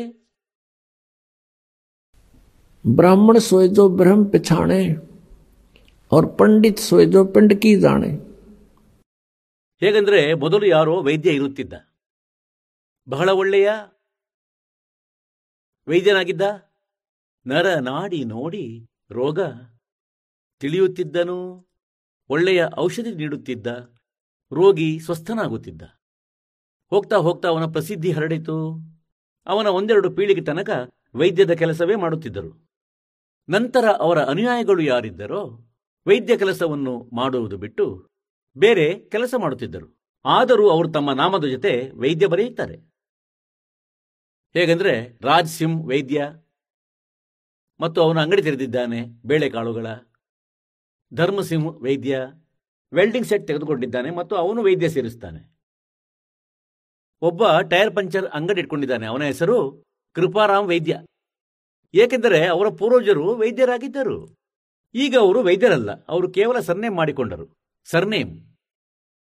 ಹೀಗೆಯೇ ಆ ಬ್ರಾಹ್ಮಣ ಪಂಡಿತರು ಈಗ ವರ್ತಮಾನದವರು. ಇವರು ಬ್ರಾಹ್ಮಣರಲ್ಲ. ಇವರು ಕೇವಲ ಬರೆಯಲಾರಂಭಿಸಿದರು ವೈದ್ಯ. ಶರ್ಮ ಮತ್ತು ಪಂಡಿತ್. ಇವರು ಆ ಪಂಡಿತ ಬ್ರಾಹ್ಮಣರಲ್ಲ. ಇವರು ಕ್ರಿಯೆ ಮಾಡುತ್ತಾರೆ, ಯಾರೋ ಉಳುಮೆ ಮಾಡುತ್ತಾರೆ, ಅವರೂ ಬ್ರಾಹ್ಮಣರೆಂದು ಬರೆಯುತ್ತಾರೆ. ಯಾರೋ ಯಾವುದೋ ಅಂಗಡಿ ತೆರೆದರು ಅವರೂ ಪಂಡಿತರೆಂದು ಬರೆಯುತ್ತಾರೆ. ಆದರೆ ಇವರು ಪಂಡಿತರಲ್ಲ, ಅವರಂತೂ ಆ ವೈದ್ಯ ಪರಂಪರೆಯಿಂದ ಬರೆಯಲಾರಂಭಿಸಿದರು. ನನ್ನ ಪೂಜ್ಯ ಗುರುದೇವರು, ಈ ಬ್ರಾಹ್ಮಣ ಪರಂಪರೆಯಲ್ಲಿ ಸಂಬಂಧ ಇರಿಸಿಕೊಂಡವರು. ಸಾಂಸಾರಿಕ ಶಬ್ದಗಳಲ್ಲಿ ಹೇಳುವುದಾದರೆ ಅವರು ಬ್ರಾಹ್ಮಣರಾಗಿದ್ದರು. ಪಂಡಿತರಾಗಿದ್ದರು. ಊರು ದೊಡ್ಡ ಪೇಂತವಾಸ. ಜಿಲ್ಲೆ ಭಿವಾನಿ. ಭಿವಾನಿಯಿಂದ ದಾದರಿ ರಸ್ತೆ ಮೇಲೆ. ದಾದರಿಯಿಂದ ಹತ್ತು ಕಿಲೋಮೀಟರ್ ಮೊದಲು. ಹೋಗುವಾಗ, ಭಿವಾನಿಯಿಂದ ಹೋಗುವಾಗ ಬಲಬದಿಗೆ. ಒಂದು ದೊಡ್ಡ ಪೇಂತಾವಾಸ ಊರಿದೆ. ಮುಖ್ಯ ದಾರಿಯಿಂದ ಒಂದೂವರೆ ಕಿಲೋಮೀಟರ್ ಒಳಗಡೆ. ಮೇನ್ ರೋಡ್ನಿಂದ. ಅಲ್ಲಿ ನನ್ನ ಪೂಜ್ಯ ಗುರುದೇವರ ಜನ್ಮವಾಯಿತು. ಅವರು ತಮ್ಮ ಹದಿನಾರನೇ ವಯಸ್ಸಿನಲ್ಲಿ ಮನೆ ತ್ಯಜಿಸಿ ಪರಮಾತ್ಮನ ಪ್ರಾಪ್ತಿಗಾಗಿ ಮನೆಯನ್ನು ಬಿಟ್ಟು ಹೋಗಿದ್ದರು. ಮುಂದೆ ಅವರಿಗೆ ಕಬೀರ್ ಪಂಥಿ ಸಂತ ಸಿಕ್ಕಿದರು. ಮತ್ತು ನನ್ನ ತಾತ ಗುರುಗಳು, ಅಂದರೆ ನನ್ನ ಪೂಜ್ಯ ಗುರುದೇವರ ಪೂಜ್ಯ ಗುರುದೇವರು. ಅವರ ಊರು ಚಾವಲ, ಅದು ದಿಲ್ಲಿಯಲ್ಲಿ. ಚಾವಲಾ ಊರಿನ ರೈತರಾಗಿದ್ದರು. ಮತ್ತು ಅವರು ಕಾಶಿ ವಿದ್ಯಾಪೀಠದಿಂದ ವಿದ್ಯೆ ಕಲಿತರು. ಅವರು ಮನೆ ಬಿಟ್ಟು ಹೊರಟು ಹೋಗಿದ್ದರು. ಹದಿನೈದು, ಹದಿನಾರನೇ ವಯಸ್ಸಿನಲ್ಲಿ. ಅವರ ಗುರುದೇವರು, ನಮ್ಮ ತಾತ ಗುರುದೇವರ ಗುರುದೇವರು ಅವರನ್ನು ಶಿಕ್ಷಿತಗೊಳಿಸಿದ್ದರೂ ಅವರು ನಾಲ್ಕು ವಿಷಯಗಳ ಆಚಾರ್ಯರಾಗಿದ್ದರು. ಮತ್ತು ಅವರು ಜಾಟರಾಗಿದ್ದರೂ ತನ್ನ ಪದವಿಯನ್ನು ಬರೆಯುತ್ತಿದ್ದರು, ತನ್ನ ಡಿಗ್ರಿ ಬರೆಯುತ್ತಿದ್ದರು ಪಂಡಿತ್ ಚಿದಾನಂದೆಂದು. ಇಂದು ಅವರ ಆಶ್ರಮವಿದೆ. ಜಿಲ್ಲೆ ಸೋನಿಪತ್ ಖರಖೌದಾದ ಬಳಿ ಗೋಪಾಲಪುರ ಎಂಬ ಊರಿದೆ. ಗೋಪಾಲಪುರ ಊರಲ್ಲಿ ನನ್ನ ಪೂಜ್ಯ ಗುರುದೇವರ ಗುರುದೇವ ಅಂದರೆ ನಮ್ಮ ತಾತ ಗುರುದೇವರ ಆಶ್ರಮವಿದೆ. ಅದರ ಮೇಲೆ ಬರೆದಿದೆ ದಪ್ಪ ಅಕ್ಷರಗಳಿಂದ ಪಂಡಿತ್ ಚಿದಾನಂದರವರ ಆಶ್ರಮ. ಅಂದ್ರೆ ಅವರು ಜಾಟರಾಗಿದ್ದರು ಪಂಡಿತ ಎಂದು ಬರೆಯುತ್ತಿದ್ದರು. ಮತ್ತು ನನ್ನ ಗುರುಗಳು ಬ್ರಾಹ್ಮಣರಿದ್ದರು ಬ್ರಾಹ್ಮಣ ಅಲ್ಲ, ಸಂತ ಬರೆಯುತ್ತಿದ್ದರು ಸ್ವಾಮಿ ಬರೆಯುತ್ತಿದ್ದರು. ಅವರು ಹೇಳುತ್ತಿದ್ದರು, ನಾನು ಬ್ರಾಹ್ಮಣನಲ್ಲ, ನಾನು ಸಂತನು ಎಂದು. ಹಾಗೆ ಇಲ್ಲಿ ಬ್ರಾಹ್ಮಣ ಪಂಡಿತರೆಂದು ಯಾರಿಗೆ ಹೇಳುತ್ತಾರೆಂದರೆ ಯಾರು ಗುರು ಪದವಿ ಮೇಲೆ ಮತ್ತು ಹಾಗೆಯೇ ಶಿಕ್ಷಣ ಪಡೆಯುತ್ತಾನೆ. ಹಾಗೆಯೇ ಪರಮಾತ್ಮನು ಡೆಫಿನಿಷನ್ ಹೇಳಿದ್ದಾರೆ. ಪಂಡಿತ್ ಸೋಯೇಜೋ ಪಿಂಡ್ ಕಿ ಜಾನೆ. ಬ್ರಾಹ್ಮಣ ಸೋಯೇಜೋ ಭಗವಾನ್ ಪಿಛಾನೆ ಅವನು ಬ್ರಾಹ್ಮಣನಾದರೆ ನಾವು ಬ್ರಾಹ್ಮಣರು. ನಾವು ಪಂಡಿತರಾದೆವು. ಏಕೆಂದರೆ ನಾವು ಹುಡುಕಿದೆವು ಆ ಭಗವಂತನನ್ನು. ಭಗವಂತನನ್ನು ಹುಡುಕಿದೆವು, ಗುರುತಿಸಿದೆವು ಆ ಮಾಲೀಕನನ್ನು. ಈಗ ಇದಕ್ಕಾಗಿ ನಾವು ಡಿಫೈನ್ ಮಾಡಬೇಕಾಗುತ್ತದೆ ಏನೆಂದರೆ ಯಾರು ಕೋಪಗೊಳ್ಳದೆ ಇರಲಿ ಮಧ್ಯದಲ್ಲಿ ಎಂದು. ಇವರಂತೂ ಬ್ರಾಹ್ಮಣರನ್ನು ಕೆಟ್ಟವರೆಂದು ಹೇಳುತ್ತಿದ್ದಾರೆ. ಹಾಗೆ ಆ ನಕಲಿ ಬ್ರಾಹ್ಮಣರು ಏನಿದ್ದರೋ ಅವರಿಗೆ ವೇದಗಳ ಪರಿಚಯ ಇರಲಿಲ್ಲ. ಮತ್ತು ಪವಿತ್ರ ಪುರಾಣಗಳನ್ನು ಸಹ ಅರ್ತಿರಲಿಲ್ಲ. ಪವಿತ್ರ ಗೀತೆಯ ಜ್ಞಾನವನ್ನು ಅವರು ಅರ್ತಿರಲಿಲ್ಲ. ಅವರು ವಿರೋಧ ಮಾಡುತ್ತಿದ್ದರು. ಪರಮೇಶ್ವರ ಕಬೀರ್ ದೇವರನ್ನು, ಏಕೆಂದರೆ ಕಬೀರ ಅಶಿಕ್ಷಿತರು. ಇವರು ಸದ್ಗ್ರಂಥಗಳನ್ನು ತಿಳಿಯಲಾರರು. ಇವರಿಗೆ ಅಕ್ಷರಜ್ಞಾನವಿಲ್ಲ. ಆ ಕಾರಣದಿಂದ ಇವನು ಬ್ರಹ್ಮ, ವಿಷ್ಣು, ಮಹೇಶ್ವರರನ್ನು ಅವಮಾನಿಸುತ್ತಾನೆ, ನಮ್ಮ ದೇವತೆಗಳನ್ನು ಹೀನರೆಂದು ಹೇಳುತ್ತಾನೆ. ಇವರನ್ನು ನಾಶವಾಗುವವರೆಂದು ಹೇಳುತ್ತಾನೆ. ಇವನು ಕೆಲಸಕ್ಕೆ ಬಾರದ ವ್ಯಕ್ತಿ, ಇವನ ಮಾತು ಕೇಳಬೇಡಿ. ಮತ್ತು ಇಡೀ ಹಿಂದೂ ಸಮಾಜದಲ್ಲಿ ಕಬೀರ ಪರಮೇಶ್ವರರ ಬಹಳ ವಿರೋಧ ಮಾಡಿಸಿದರು. ಮತ್ತು ಬಹಳಷ್ಟು ವದಂತಿಗಳನ್ನು ಅವರೊಡನೆ ಜೋಡಿಸಿಬಿಟ್ಟರು. ಉದ್ದೇಶ ಅವರದು ಇದಾಗಿತ್ತು ಏನೆಂದರೆ ಯಾರೂ ಕಬೀರರ ಬಳಿ ಹೋಗಬಾರದು ಮತ್ತು ಕಬೀರರ ಬಳಿ ಹೋದರೆ ನಮ್ಮ ಅಂಗಡಿಗಳು ಮುಚ್ಚಿ ಹೋಗುವು ಮತ್ತು ಪರಮಾತ್ಮ ಆರ್ನೂರು ವರ್ಷ ಮೊದಲು ಹೇಳುತ್ತಿದ್ದರು धर्मदास ये जग बोराना कोई न जाने पद निर्वाणा यही कारण मैं कथा पसारा सबसे कहिए एक राम नियारा ತನ್ನ ಪ್ರೀತಿಯ ಆತ್ಮ ಧರ್ಮದಾಸ ಅವರಿಗೆ ಪರಮೇಶ್ವರ ಕಬೀರ್ ದೇವರು ಆರ್ನೂರು ವರ್ಷ ಹಿಂದೆ ಹೇಳುತ್ತಿದ್ದಾರೆನೆಂದರೆ, ಹೇ ಧರ್ಮದಾಸ, ಈ ಇಡೀ ಸಮಾಜ, ಇಡೀ ವಿಶ್ವ ವಿಚಲಿತವಾಗಿದೆ, ಯಾರಿಗೂ ಮೋಕ್ಷ ಮಾರ್ಗದ ಜ್ಞಾನವಿಲ್ಲ. ಕೊಯ್ನ ಜಾಣೆ ಪದ ನಿರ್ವಾಣ, ಯಹಿ ಕಾರಣ ಮೇ ಕಥಾ ಪಸಾರ. जग से कहिए एक राम नियारा यही ज्ञान जग जीव सुनावो सब जीवों का भरम नसावो अब मैं तुमसे कहूं चिताई त्रिदेवन की उत्पत्ति भाई ಒಬ್ಬ ಧರ್ಮದಾಸ ಹೆಸರಿನ ಶ್ರದ್ಧಾಳು ಒಬ್ಬ ಇದ್ದನು ಮತ್ತು ಅವನು ಪವಿತ್ರ ಹಿಂದೂ ಧರ್ಮದಲ್ಲಿ ಜನಿಸಿದ್ದನು. ಆ ಕಾರಣದಿಂದ ಅವನು ಶ್ರೀ ಬ್ರಹ್ಮ, ಶ್ರೀ ವಿಷ್ಣು, ಶ್ರೀ ಶಿವ ಇವರ ದೃಢ ಪೂಜಾರಿಯಾಗಿದ್ದರು. ಬ್ರಹ್ಮನ ಪೂಜೆಯಂತೂ ಯಾರೂ ಮಾಡುವುದಿಲ್ಲ. ಆದರೆ ಶ್ರೀ ವಿಷ್ಣುವಿನದ್ದು ಅವರು? ಶ್ರೀ ವಿಷ್ಣುವಿನದ್ದು ಅವರು ದೃಢ ಪೂಜಾರಿಯಾಗಿದ್ದರು? ಭಗವಂತ ಶಂಕರನನ್ನು ಕೂಡ ಸಾಮಾನ್ಯ ದೃಷ್ಟಿಯಿಂದ ನೋಡುತ್ತಿದ್ದರು. ಹೇಗೆ ನಾವೆಲ್ಲ ಹಿಂದೂ ಹೀಗೆ ಮಾಡುತ್ತಿದ್ದೆವು? ಮತ್ತು ಹೇಗಾದರೂ ಅವರು ಒಬ್ಬ ಗುರುಧಾರಣೆ ಮಾಡಿಕೊಂಡಿದ್ದರು ರೂಪದಾಸರನ್ನು. ತನ್ನ ರೂಪದಾಸ ಗುರುದೇವರು ಹೇಳಿದ ಮಾರ್ಗದ ಅನುಸಾರ ಅವರು ಹರೇ ಕೃಷ್ಣ, ಹರೇ ರಾಮ ಜಪಿಸುತ್ತಿದ್ದರು. ರಾಧೆ ರಾಧೆ ಶ್ಯಾಮ್, ಮಿಲಾಧೆ ಸೀತಾರಾಮ್, ರಾಧೆ ಶ್ಯಾಮ್. ಮತ್ತು ಓಂ ನಮ ಶಿವಾಯ್, ಓಂ ಭಗವತೆ ವಾಸುದೇವಾಯ ನಮಃ. ಅವೇ ನಮಃ, ಗೊತ್ತಿಲ್ಲ, ಎಷ್ಟು ನಮಃ ಮಾಡಿಟ್ಟಿದ್ದಾರೆ. ಹಾಗಾಗಿ ಇವೆಲ್ಲ ಜಪ ಮಾಡುತ್ತಿದ್ದರು ಅವರು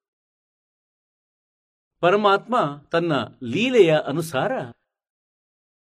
ತನ್ನ ಮಹಿಮೆ ಅನುಸಾರ ಯಾವ ಲೀಲೆ ಮಾಡುತ್ತಾರೆ, ಅದರ ಬಗ್ಗೆ ವೇದಗಳು ಸಾಕ್ಷಿ ನೀಡುತ್ತವೆ. ಏನೆಂದರೆ ಆ ಪರಮಾತ್ಮ ಆ ಪರಮಾತ್ಮ ಯಾರು?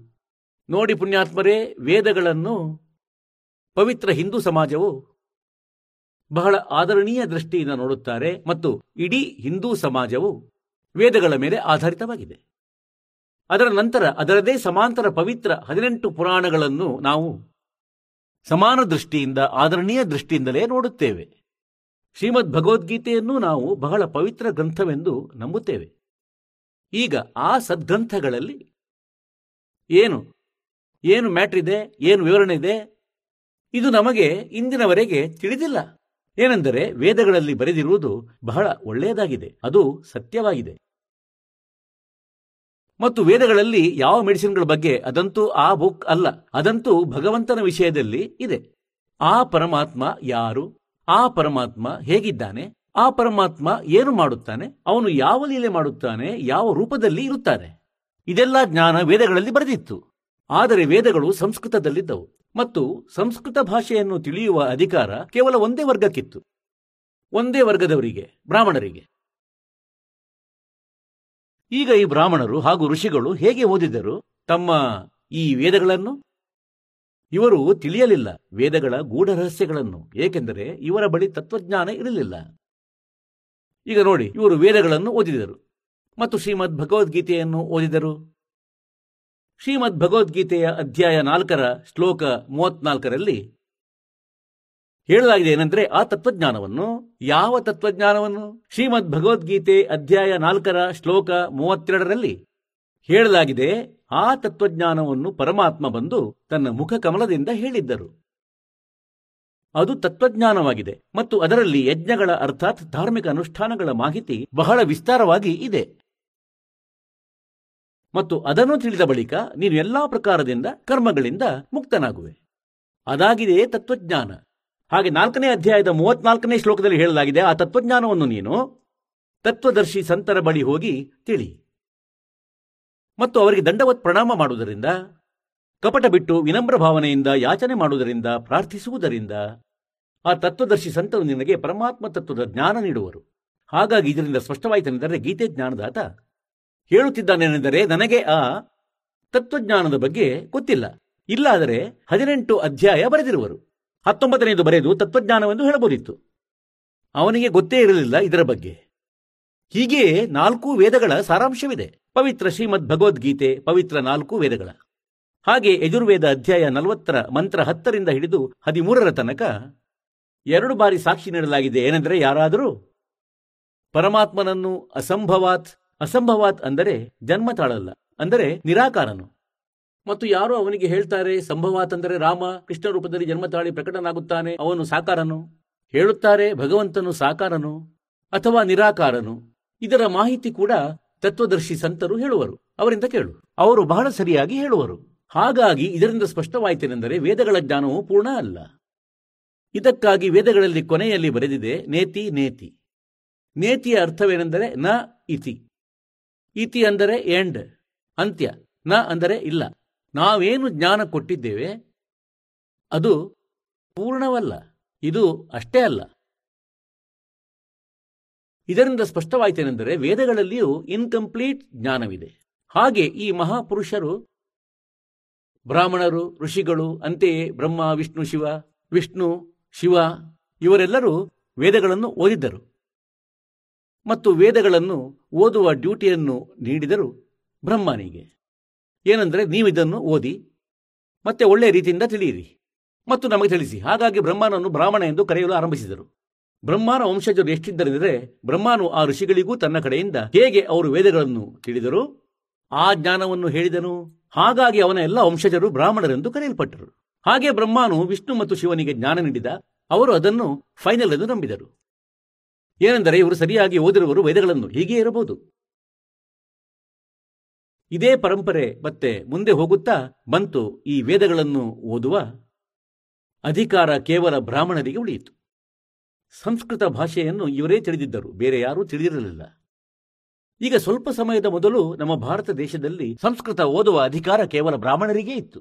ಅನ್ಯ ಜಾತಿಯ ಬ್ರಾಹ್ಮಣರನ್ನು ಬಿಟ್ಟು ಯಾವೊಬ್ಬ ವ್ಯಕ್ತಿಯು ಸಂಸ್ಕೃತ ಓದುವಂತೆ ಇರಲಿಲ್ಲ. ಭಾರತ ದೇಶದಲ್ಲಿ ಒಂದು ಕಾಶಿ ವಿದ್ಯಾಪೀಠ ಇದೆ. ಕಾಶಿಯಲ್ಲಿ ಅದರಲ್ಲಿ ಕೇವಲ ಬ್ರಾಹ್ಮಣರ ಮಕ್ಕಳನ್ನು ಓದಿಸಲಾಗುತ್ತಿತ್ತು. ಮತ್ತು ಇಲ್ಲಿ, ಇಲ್ಲೊಂದು ಕಡೌಲಿ ಊರಿದೆ, ಖರ್ಕೋದಾ ಬಳಿ ಕಡೌಲಿ, ಸೋನಿಪತ್ ಜಿಲ್ಲೆಯಲ್ಲಿ. ಕಡೌಲಿ ಊರಿನ ಒಬ್ಬ ನಿಶ್ಚಲ್ ಹೆಸರಿನ ಬಾಲಕನಿದ್ದ. ಅವನ ಮನಸ್ಸಿನಲ್ಲಿ ಪ್ರೇರಣೆ ಆಯಿತು, ಏನೆಂದರೆ ನಾನು ಸಂಸ್ಕೃತ ಭಾಷೆಯನ್ನು ಕಲಿಯುವೆ. ಮತ್ತು ನಂತರ ಸದ್ಗ್ರಂಥಗಳನ್ನು ತಿಳಿಯುವೆ. ಮತ್ತು ಫ್ರೀ ಆಫ್ ಕಾಸ್ಟ್ ಎಲ್ಲರಿಗೂ ಹೇಳುವೆ. ಈ ಬ್ರಾಹ್ಮಣ ವರ್ಗದವರು ಇವನನ್ನು ಕೇವಲ ತಮ್ಮ ಕೆಲಸ ಮತ್ತು ಊಟದವರೆಗೆ ಸೀಮಿತಗೊಳಿಸಿದರು. ಈ ಉದ್ದೇಶದಿಂದ ಆ ರೈತನ, ಜಾಟನ ಪುತ್ರನು ಒಂದು ಸುಳ್ಳು ಸರ್ಟಿಫಿಕೇಟ್ ಮಾಡಿಸಿಕೊಂಡ ಗ್ರಾಮದ ಮುಖ್ಯಸ್ಥನಿಂದ. ಏನೆಂದರೆ, ಈ ನಿಶ್ಚಲ ದಾಸ ಬ್ರಾಹ್ಮಣ ವರ್ಗ ಕುಲಕ್ಕೆ ಸಂಬಂಧಿಸಿದವನು. ಈ ಊರಿನಲ್ಲಿ ನೆಲೆಸುವನು. ಮತ್ತು ಅವನು ಮಾಡಿಸಿಕೊಂಡು ಹೋಗಿ ಕಾಶಿ ವಿದ್ಯಾಪೀಠದಲ್ಲಿ ಪ್ರವೇಶ ಪಡೆದನು. ಅಲ್ಲಿ ಅವನು ವಿದ್ಯೆ ಪಡೆದನು ಮತ್ತು ಇಡೀ ಯೂನಿವರ್ಸಿಟಿಯಲ್ಲಿ ಮೊದಲ ನಂಬರಲ್ಲಿ ಬರುವನು. ಫಸ್ಟ್ ರ್ಯಾಂಕ್ ಬಂದು ತನ್ನ ವಿದ್ಯೆ ಪೂರ್ಣಗೊಳಿಸಿದ. ಯಾವಾಗ ಅವನಲ್ಲಿಂದ ಹೊರಟನು, ಆಗ ಕಾಶಿ ವಿದ್ಯಾಪೀಠದ ಪ್ರಾಚಾರ್ಯರ ಮಗಳು ವಿವಾಹಕ್ಕೆ ಯೋಗ್ಯಳಾಗಿದ್ದಳು. ಈಗ ಅವರು ಹೇಗೆ, ಈಗ ವಿದ್ಯೆ ಕೇವಲ ಹೊಟ್ಟೆ ಪಾಡಿಗಾಗಿಯೇ ಉದ್ದೇಶವಿಟ್ಟು ಕಲಿಯುತ್ತಾರೆ. ಹೇಗೆಂದ್ರೆ, ಯಾರೋ ಯಾರೋ ಒಬ್ಬರು ಡಾಕ್ಟರ್ ಲೈನ್ನಲ್ಲಿ ಹೋಗ್ತಾರೆ, ಹೊಟ್ಟೆಪಾಡಿಗಾಗಿ. ಇಂಜಿನಿಯರ್ ಲೈನ್ನಲ್ಲಿ ಹೋಗ್ತಾರೆ, ಹೊಟ್ಟೆಪಾಡಿಗಾಗಿ. ಅಧ್ಯಾಪಕನ ಲೈನ್ನಲ್ಲಿ ಯಾವುದೋ ಒಂದು ಕೋರ್ಸ್ ಮಾಡ್ತಾನೆ, ಹೊಟ್ಟೆಪಾಡಿಗಾಗಿ. ಹಾಗೆ ಇದೇ ರೀತಿ ವಿದ್ಯೆಯ ಆ ಸಮಯ ಪ್ರಯೋಗ ಮಾಡುತ್ತಿದ್ದರು ಬ್ರಾಹ್ಮಣ ವರ್ಗದವರು. ಏನೆಂದರೆ ಇವನು ಒಳ್ಳೆಯ ವಿದ್ವಾಂಸ ಬಾಲಕನು, ಬಹಳ ಧನ ಸಂಪಾದನೆಯೂ ಮಾಡುವನು, ಚೆನ್ನಾಗಿ ಹೇಳಲು ಬರುತ್ತದೆ, ಸಂಸ್ಕೃತ ಚೆನ್ನಾಗಿ ಹೇಳುತ್ತಾನೆ. ಮತ್ತು ಹೆಚ್ಚು ಜನರನ್ನು ಮೂರ್ಖರನ್ನಾಗಿ ಮಾಡಿ ಬಹಳ ಧನ ಸಂಪಾದಿಸುವನು. ನನ್ನ ಮಗಳು ಸುಖಿಯಾಗಿರುವಳು. ಆ ಹುಡುಗನ ಹೆಸರು ನಿಶ್ಚಲ್ ಇತ್ತು. ಅವನು ಹೇಳಿದ ಪ್ರಿನ್ಸಿಪಾಲರೇ, ಈಗ ನನಗೆ ಆಶೀರ್ವಾದ ನೀಡಿ. ನಿಮ್ಮ ಬಾಲಕ ತನ್ನ ಕ್ಷೇತ್ರದಲ್ಲಿ ಸಫಲನಾಗಲಿ. ಆಗ ಅವನು ಹೇಳಿದ, ಮಗನೇ, ಏನ್ ನೀ ನನಗೆ ಗುರುದಕ್ಷಿಣೆ ಕೊಡುವುದಿಲ್ಲವೇ? ಆ ಪ್ರಿನ್ಸಿಪಾಲನು ಹೇಳಿದನು. ಆ ಮುಖ್ಯ ಪ್ರಾಚಾರ್ಯರು. ನಿಶ್ಚಲ ಹೇಳಿದ, ಗುರುಗಳೇ, ನಾನು ನಿಮಗೆ ಏನು ಕೊಡಬಹುದು? ಮತ್ತು ನಿಮ್ಮ ಆದೇಶ ಏನಿದೆ ಹೇಳಿ. ಹೇಳತೊಡಗಿದ ವಚನಬದ್ಧನಾಗು. ಮತ್ತೆ ಇಲ್ಲ ಅಂದ್ರೆ ಖಂಡಿತ ನಾನು ವಚನಬದ್ಧನಾದೆ. ಏನಂದ್ರೆ ನಾನು ನನ್ನ ಮಗಳ ವಿವಾಹವನ್ನು ನಿನ್ನೊಡನೆ ಮಾಡ ಬಯಸುತ್ತೇನೆ. ನಿರಾಕರಿಸಬೇಡ. ಈಗ ಇಲ್ಲಿ ಸಿಕ್ಕಿಕೊಂಡ ಧರ್ಮ ಸಂಕಟದಲ್ಲಿ. ಏನಂದ್ರೆ ನಾಳೆ ಎಲ್ಲ ತಿಳಿಯುವುದು, ಮನೆಯವರು ಹೊಡೆಯುವರು. ಮತ್ತು ಇಡೀ ಸಮಾಜ ವಿರೋಧ ಮಾಡುವುದು, ಇವರು ಬ್ರಾಹ್ಮಣ ವರ್ಗ ವಿರೋಧಿಯಾಗುವರು. ಹಾಗಾಗಿ ಅವನು ಸತ್ಯ ಹೇಳಬೇಕಾಯಿತು. ಏನಂದ್ರೆ ಪ್ರಿನ್ಸಿಪಾಲರೇ, ನನ್ನ ಮಾತು ಕೇಳಿ. ಹೀಗೆ ಅವನು ಎಲ್ಲಾ ಕಥೆ ಹೇಳಿದ. ಏನೆಂದರೆ ನಾನು ರೈತನ ಮಗ ಜಾಟ ಜಾತಿಯವನು. ನಾನು ಬ್ರಾಹ್ಮಣನಲ್ಲ. ಮತ್ತು ನಾನು ಈ ಸುಳ್ಳು ಸರ್ಟಿಫಿಕೇಟ್ ಮಾಡುವುದು ಅವಶ್ಯ ಎಂದು ಹೇಗೆ ತಿಳಿದೆ ಅಂದರೆ, ನಾನು ಸಂಸ್ಕೃತ ಕಲಿಯ ಬಯಸಿದ್ದೆ. ಮತ್ತು ಈ ಸದ್ಗ್ರಂಥಗಳ ಗೂಢ ರಹಸ್ಯಗಳನ್ನು ತಿಳಿದು, ವೇದಗಳನ್ನು ಜನರಿಗೆ ಫ್ರೀ ಆಫ್ ಕಾಸ್ಟ್ ಸೇವೆ ಮಾಡ ಬಯಸುತ್ತೇನೆ. ನನಗೆ ವಿವಾಹ ಕೂಡ ಮಾಡುವ ಬಯಕೆ ಇರಲಿಲ್ಲ. ನಾನು ಫ್ರೀ ಆಫ್ ಕಾಸ್ಟ್ ಸೇವೆ ಮಾಡುವೆನು. ನಾನು ಈ ಉದ್ದೇಶದಿಂದ ಇಲ್ಲಿ ವಿದ್ಯೆ ಪಡೆಯಲು ಬಂದೆ. ನಾನು ಬ್ರಾಹ್ಮಣನಲ್ಲ. ನಂತರ ಆ ಪ್ರಿನ್ಸಿಪಾಲ್ ಕೋಪಗೊಂಡ. ಅವನು ಬಹಳ ಬೈದನು ಮತ್ತು ಶಾಪ ನೀಡಿದನು ಮತ್ತು ವಚನ ಪಡೆದನು. ವಚನ ಬದ್ಧನಾಗು ಎಂದು. ಏನಂದ್ರೆ ಮುಂದಕ್ಕೆ ಸಂಸ್ಕೃತ ಭಾಷೆಯಲ್ಲಿ ಯಾವ ಪ್ರವಚನ ಮಾಡುವುದಿಲ್ಲ ಮತ್ತು ಯಾವ ಲೇಖನ ಕಾರ್ಯವನ್ನು ಕೂಡ ಮಾಡುವುದಿಲ್ಲ. ಅವನು ಹೇಳಿದ ಸರಿ ಗುರುಗಳೇ, ಹೇಗೆ ನೀವು ಹೇಳುತ್ತೀರೋ ಹಾಗೆ. ಈಗ ಅದರ ನಂತರ ನಿಶ್ಚಲ್ ದಾಸನು ದಾದು ಪಂಥದಲ್ಲಿ ಹೋಗಿ ಅಲ್ಲಿ ಅವನು ದೀಕ್ಷೆ ಪಡೆದುಕೊಂಡನು. ಆದರಣೀಯ ದಾದು ಸಾಹೇಬರಿಗೆ ಪರಮೇಶ್ವರ ಕಬೀರ್ ದೇವರು ಬಂದು ಸಿಕ್ಕಿದರು, ಪೂರ್ಣ ಪರಮಾತ್ಮ. ದಾದು ಅವರು ಏಳು ವರ್ಷದವರಾಗಿದ್ದಾಗ ಪರಮಾತ್ಮ ಸಿಕ್ಕಿದರು. ಅವರೊಡನೆ ಭಗವಂತನ ಬಗ್ಗೆ ಚರ್ಚೆ ಮಾಡಿದರು, ಬಹಳ ಇಂಟ್ರೆಸ್ಟ್ ತೋರಿಸಿದರು, ಅವರು ಪುಣ್ಯಾತ್ಮರಿದ್ದರು, ಹಿಂದಿನ ಸಂಸ್ಕಾರಗಳಿದ್ದವು. ಹಾಗಾಗಿ ದಾದು ಸಾಹೇಬರು ಬಹಳ ಪ್ರಭಾವಿತರಾದರು ಮತ್ತು ಕಾಲುಗಳನ್ನು ಹಿಡಿದರು. ಪ್ರಭು, ನಿಮ್ಮ ಮಾತುಗಳಿಂದ ಬಹಳ ಸಂತೋಷವಾಗುತ್ತಿದೆ ನನಗೆ. ಭಗವಂತನನ್ನು ತೋರಿಸು. ಸತ್ಯಲೋಕಕ್ಕೆ ಕರೆದೊಯ್ದರು. ಅವರ ಆತ್ಮವನ್ನು, ಅವರ ಶರೀರ ಪ್ರಜ್ಞಾಹೀನವಾಯಿತು, ಅಚೇತವಾಯಿತು, ಅದರಲ್ಲಿ ಆತ್ಮವಿರಲಿಲ್ಲ. ಶರೀರ ಜೀವಂತ ಇಟ್ಟರು. ಹೇಗೆಂದರೆ, ಕೋಮದಲ್ಲಿ ಹೇಗಿರ್ತಾರೋ ಹಾಗೆ ಮಾಡಿದರು. ಮನೆಯವರಿಗೆ ಗೊತ್ತಾಯಿತು, ಕಾಡಿನ ಹೊರಗೆ ಮಗು ಬಿದ್ದಿತ್ತು, ಎತ್ತಿಕೊಂಡರು, ಮನೆಗೆ ತಂದರು. ಮೂರು ದಿನಗಳವರೆಗೆ ನಾಡಿ ಬಿಡಿತ ನೋಡ್ತಾ ಇದ್ರು ನಾಡಿ ನಡೆಯುತ್ತಿದೆ, ಬಾಲಕ ಅಚೇತನಾಗಿದ್ದ. ಮೂರನೇ ದಿನ, ಮೂರು ಹಗಲು, ಮೂರು ರಾತ್ರಿ. ಹೀಗೆ ಇತ್ತು. ಮತ್ತು ಪರಮಾತ್ಮನು ಎಲ್ಲ ಮೇಲಿನ ಬ್ರಹ್ಮಾಂಡ ತೋರಿಸಿ ವಾಪಸ್ ತಂದು ಬಿಟ್ಟರು ಆಗ ದಾದು ಸಾಹೇಬರು ನಿಂತು ಬಿಟ್ಟರು, ನೋಡಿದರು. ಮೇಲೆ ಅವರು ಏನೆಲ್ಲ ನೋಡಿದ್ದರೋ ಅವನಲ್ಲಿ ಜ್ಞಾನವನ್ನು ಪರಮಾತ್ಮ ತುಂಬಿದ್ದರು. ಪರಮಾತ್ಮನ ಮಹಿಮೆಯನ್ನು ಅವರು ಹೇಳಲು ಆರಂಭಿಸಿದರು. ಅದರ ನಂತರ ಅವರ ಬಹಳ ದೊಡ್ಡ ಪಂಥವಾಯಿತು. ಆ ಸಮುದಾಯದಲ್ಲಿ ಆ ನಿಶ್ಚಲ ದಾಸನು ದೀಕ್ಷೆ ಪಡೆದುಕೊಂಡ ನಂತರ ಮತ್ತು ಅವರು ಯಾವ ರೀತಿ ತಿಳಿದಿದ್ದರು ವೇದಗಳನ್ನು ಅವಶ್ಯ ಓದಿದ್ದರು. ಆದರೆ ಬರೆಯಲಿಲ್ಲ ಸಂಸ್ಕೃತದಲ್ಲಿ. ನಂತರ ಅವನು ಸಂತ ಭಾಷೆಯಲ್ಲಿ ಹೇಗೆಂದರೆ ಸಂತರ ದೋಹೆಗಳಿರುತ್ತವೆ, ಶಬ್ದಾವಳಿಗಳಿರುತ್ತವೆ. ಹೀಗೊಂದು ಅವನು ನಿಶ್ಚಲ ಗ್ರಂಥ ಮಾಡಿದ. ಮತ್ತು ಆ ನಿಶ್ಚಲ ಗ್ರಂಥದಲ್ಲಿ ಕೂಡ ಆ ಸಾರಾಂಶ ಇರಲಿಲ್ಲ ಅವನ ಬಳಿ. ಇಲ್ಲಿ ಹೇಳುವ ಉದ್ದೇಶವೇನೆಂದರೆ ಈ ದಾಸ ಚೆನ್ನಾಗಿ ಓದಿದ್ದಾನೆ, ಅವುಗಳ ಅಧ್ಯಯನ ಮಾಡಿದ್ದಾನೆ, ಈ ಎಲ್ಲ ಸದ್ಗ್ರಂಥಗಳ. ಆ ನಿಶ್ಚಲ ಗ್ರಂಥದಲ್ಲೂ ಸ್ವಲ್ಪವೂ ಜ್ಞಾನವಿಲ್ಲ, ವೇದ ಮತ್ತು ಗೀತೆಗಳ. ಹೇಗೆ ಸಾಮಾನ್ಯ ಬ್ರಾಹ್ಮಣ ವರ್ಗ? ಅವನಂತೆಯೇ ಇವರು ಕೂಡ ಬಾಯಿಗೆ ಬಂದಂತೆ ಬಡಬಡಿಸ್ತಾ ಇದ್ರು. ಏಕೆಂದರೆ ಸಂಸ್ಕೃತ ಜಾಟರು ಓದಲಿ, ಇಲ್ಲ ಬ್ರಾಹ್ಮಣರು ಓದಲಿ, ಆ ಸದ್ಗ್ರಂಥಗಳಿಂದ ಏನೂ ಪಡೆಯಲು ಸಾಧ್ಯವಿಲ್ಲ. ಎಲ್ಲಿಯವರೆಗೆ ನಾವು ಈ ಸೃಷ್ಟಿ ರಚನೆಯನ್ನು ತಿಳಿಯುವುದಿಲ್ಲ. ಏಕೆಂದರೆ ವೇದಗಳಲ್ಲಿ ಕಂಪ್ಲೀಟ್ ಜ್ಞಾನವಿಲ್ಲ. ಶ್ರೀಮದ್ ಭಗವದ್ಗೀತೆಯಲ್ಲಿ ಕೂಡ ಕಂಪ್ಲೀಟ್ ಜ್ಞಾನವಿಲ್ಲ. ಈಗ ನಾವು ಅದೇ ಪ್ರಸಂಗಕ್ಕೆ ಬರೋಣ. ಹಾಗಾಗಿ ಆ ಸಮಯದಲ್ಲಿ ಇದೊಂದು ವಿಶೇಷವಾಗಿತ್ತು. ಏನೆಂದರೆ ಈ ಋಷಿಗಳು, ಬ್ರಾಹ್ಮಣರು, ಬ್ರಹ್ಮನಿಂದ ಯಾವ ರೀತಿ ಜ್ಞಾನ ಪಡೆದಿದ್ದರು? ಅದೇ ಆಧಾರದಿಂದ ವಕ್ತಾರನಾಗಿ ಹದಿನೆಂಟು ಪುರಾಣ ಮಾಡಿದರು. ಈ ಹದಿನೆಂಟು ಪುರಾಣಗಳ ಒಂದೇ ಜ್ಞಾನವಾಗಿದೆ. ಮತ್ತು ಸ್ವಲ್ಪ ಬ್ರಹ್ಮನಿಂದ ಪಡೆದಂತಹ ಜ್ಞಾನ, ಸ್ವಲ್ಪ ತಮ್ಮ ಅನುಭವ, ಅಲ್ಲಿ ಇಲ್ಲಿ ಬೇರೆಯವರಿಂದ ಕೇಳಿದ, ಅದರ ಭಿನ್ನವಾಗಿ ಒಬ್ಬ ರೈಟರನು ವಕ್ತಾರನು ತಮ್ಮ ತಮ್ಮ ಜ್ಞಾನಕ್ಕನುಸಾರವಾಗಿ ಪುರಾಣ ಮಾಡಿದರು. ಇವೆಲ್ಲವುಗಳ ಕೇವಲ ರೈಟರ್ ಏನಿದ್ದಾನೆ? ವಕ್ತಾರ ಬೇರೆ ಯಾರೋ ಇದ್ದಾರೆ, ಪುರಾಣಗಳ. ರೈಟರ್ ಕೇವಲ ವೇದವ್ಯಾಸರು. ರೈಟರ್ ಅಂತೂ ಪವಿತ್ರ ನಾಲ್ಕು ವೇದಗಳ ಕೂಡ ವೇದವ್ಯಾಸರೇ ಆಗಿದ್ದಾರೆ. ಆದರೆ Vedavyasa is not writer of Veda ಒಬ್ಬ ಲೇಖಕನಿರುತ್ತಾನೆ. ಅವನು ಸ್ವತಃ ತನ್ನ ಜ್ಞಾನ ಬರೆಯುತ್ತಾನೆ. ಅವನು ಕೇವಲ ಒಂದು ಕಾಪಿ ಮಾಡುತ್ತಾನಷ್ಟೇ. ಒಂದು ಕಾಪಿ ಮಾಡಿದ್ದಾರೆ ವೇದಗಳದ್ದು. ಆದರೆ ವೇದಗಳ ವಕ್ತಾರ ಪೂರ್ಣ ಪರಮಾತ್ಮನು. ಮತ್ತು ಪೂರ್ಣ ಪರಮಾತ್ಮನು ತನ್ನ ಮಕ್ಕಳ ತನಕ ಈ ಜ್ಞಾನ ತಲುಪಿಸಲು ಈ ಐದು ವೇದಗಳನ್ನು ಈ ಬ್ರಹ್ಮನ ಅಂತಃಕರಣದಲ್ಲಿ ಫೀಡ್ ಮಾಡಿದರು, ಕ್ಷರಪುರುಷನ, ಕಾಲನ. ಮತ್ತು ಅದರ ಸಮಯ ನಿರ್ಧರಿಸಿದ್ದರು ತನ್ನ ವಿಧಾನದಿಂದ. ತದನಂತರ ತಂತಾನೇ ಇವನ ಶ್ವಾಸಗಳಿಂದ ಅವು ಹೊರಬಂದಿದ್ದವು. ಈ ಕಾಲ ಭಗವಂತನ ಶ್ವಾಸದಿಂದ ಈ ಐದು ವೇದಗಳು ತಂತಾನೇ ಹೊರಬಂದಿದ್ದವು. ಹೊರಬಂದುವು ಹೇಗೆಂದರೆ, ಹೇಗೆ ತಾಯಿ ಗರ್ಭಧರಿಸುತ್ತಾಳೋ ಒಂಬತ್ತು ತಿಂಗಳ ಬಳಿಕ ಮಗು ಆಟೋಮೆಟಿಕಲಿ ಜನ್ಮ ಪಡೆಯುತ್ತದೆ. ಹೀಗೆ ಪರಮಾತ್ಮನು ವೇದಗಳ ಬೀಜ ಇವನ ಅಂತಃಕರಣದಲ್ಲಿ ಹಾಕಿದ್ದರು ಕಾಲನ ಒಳಗೆ.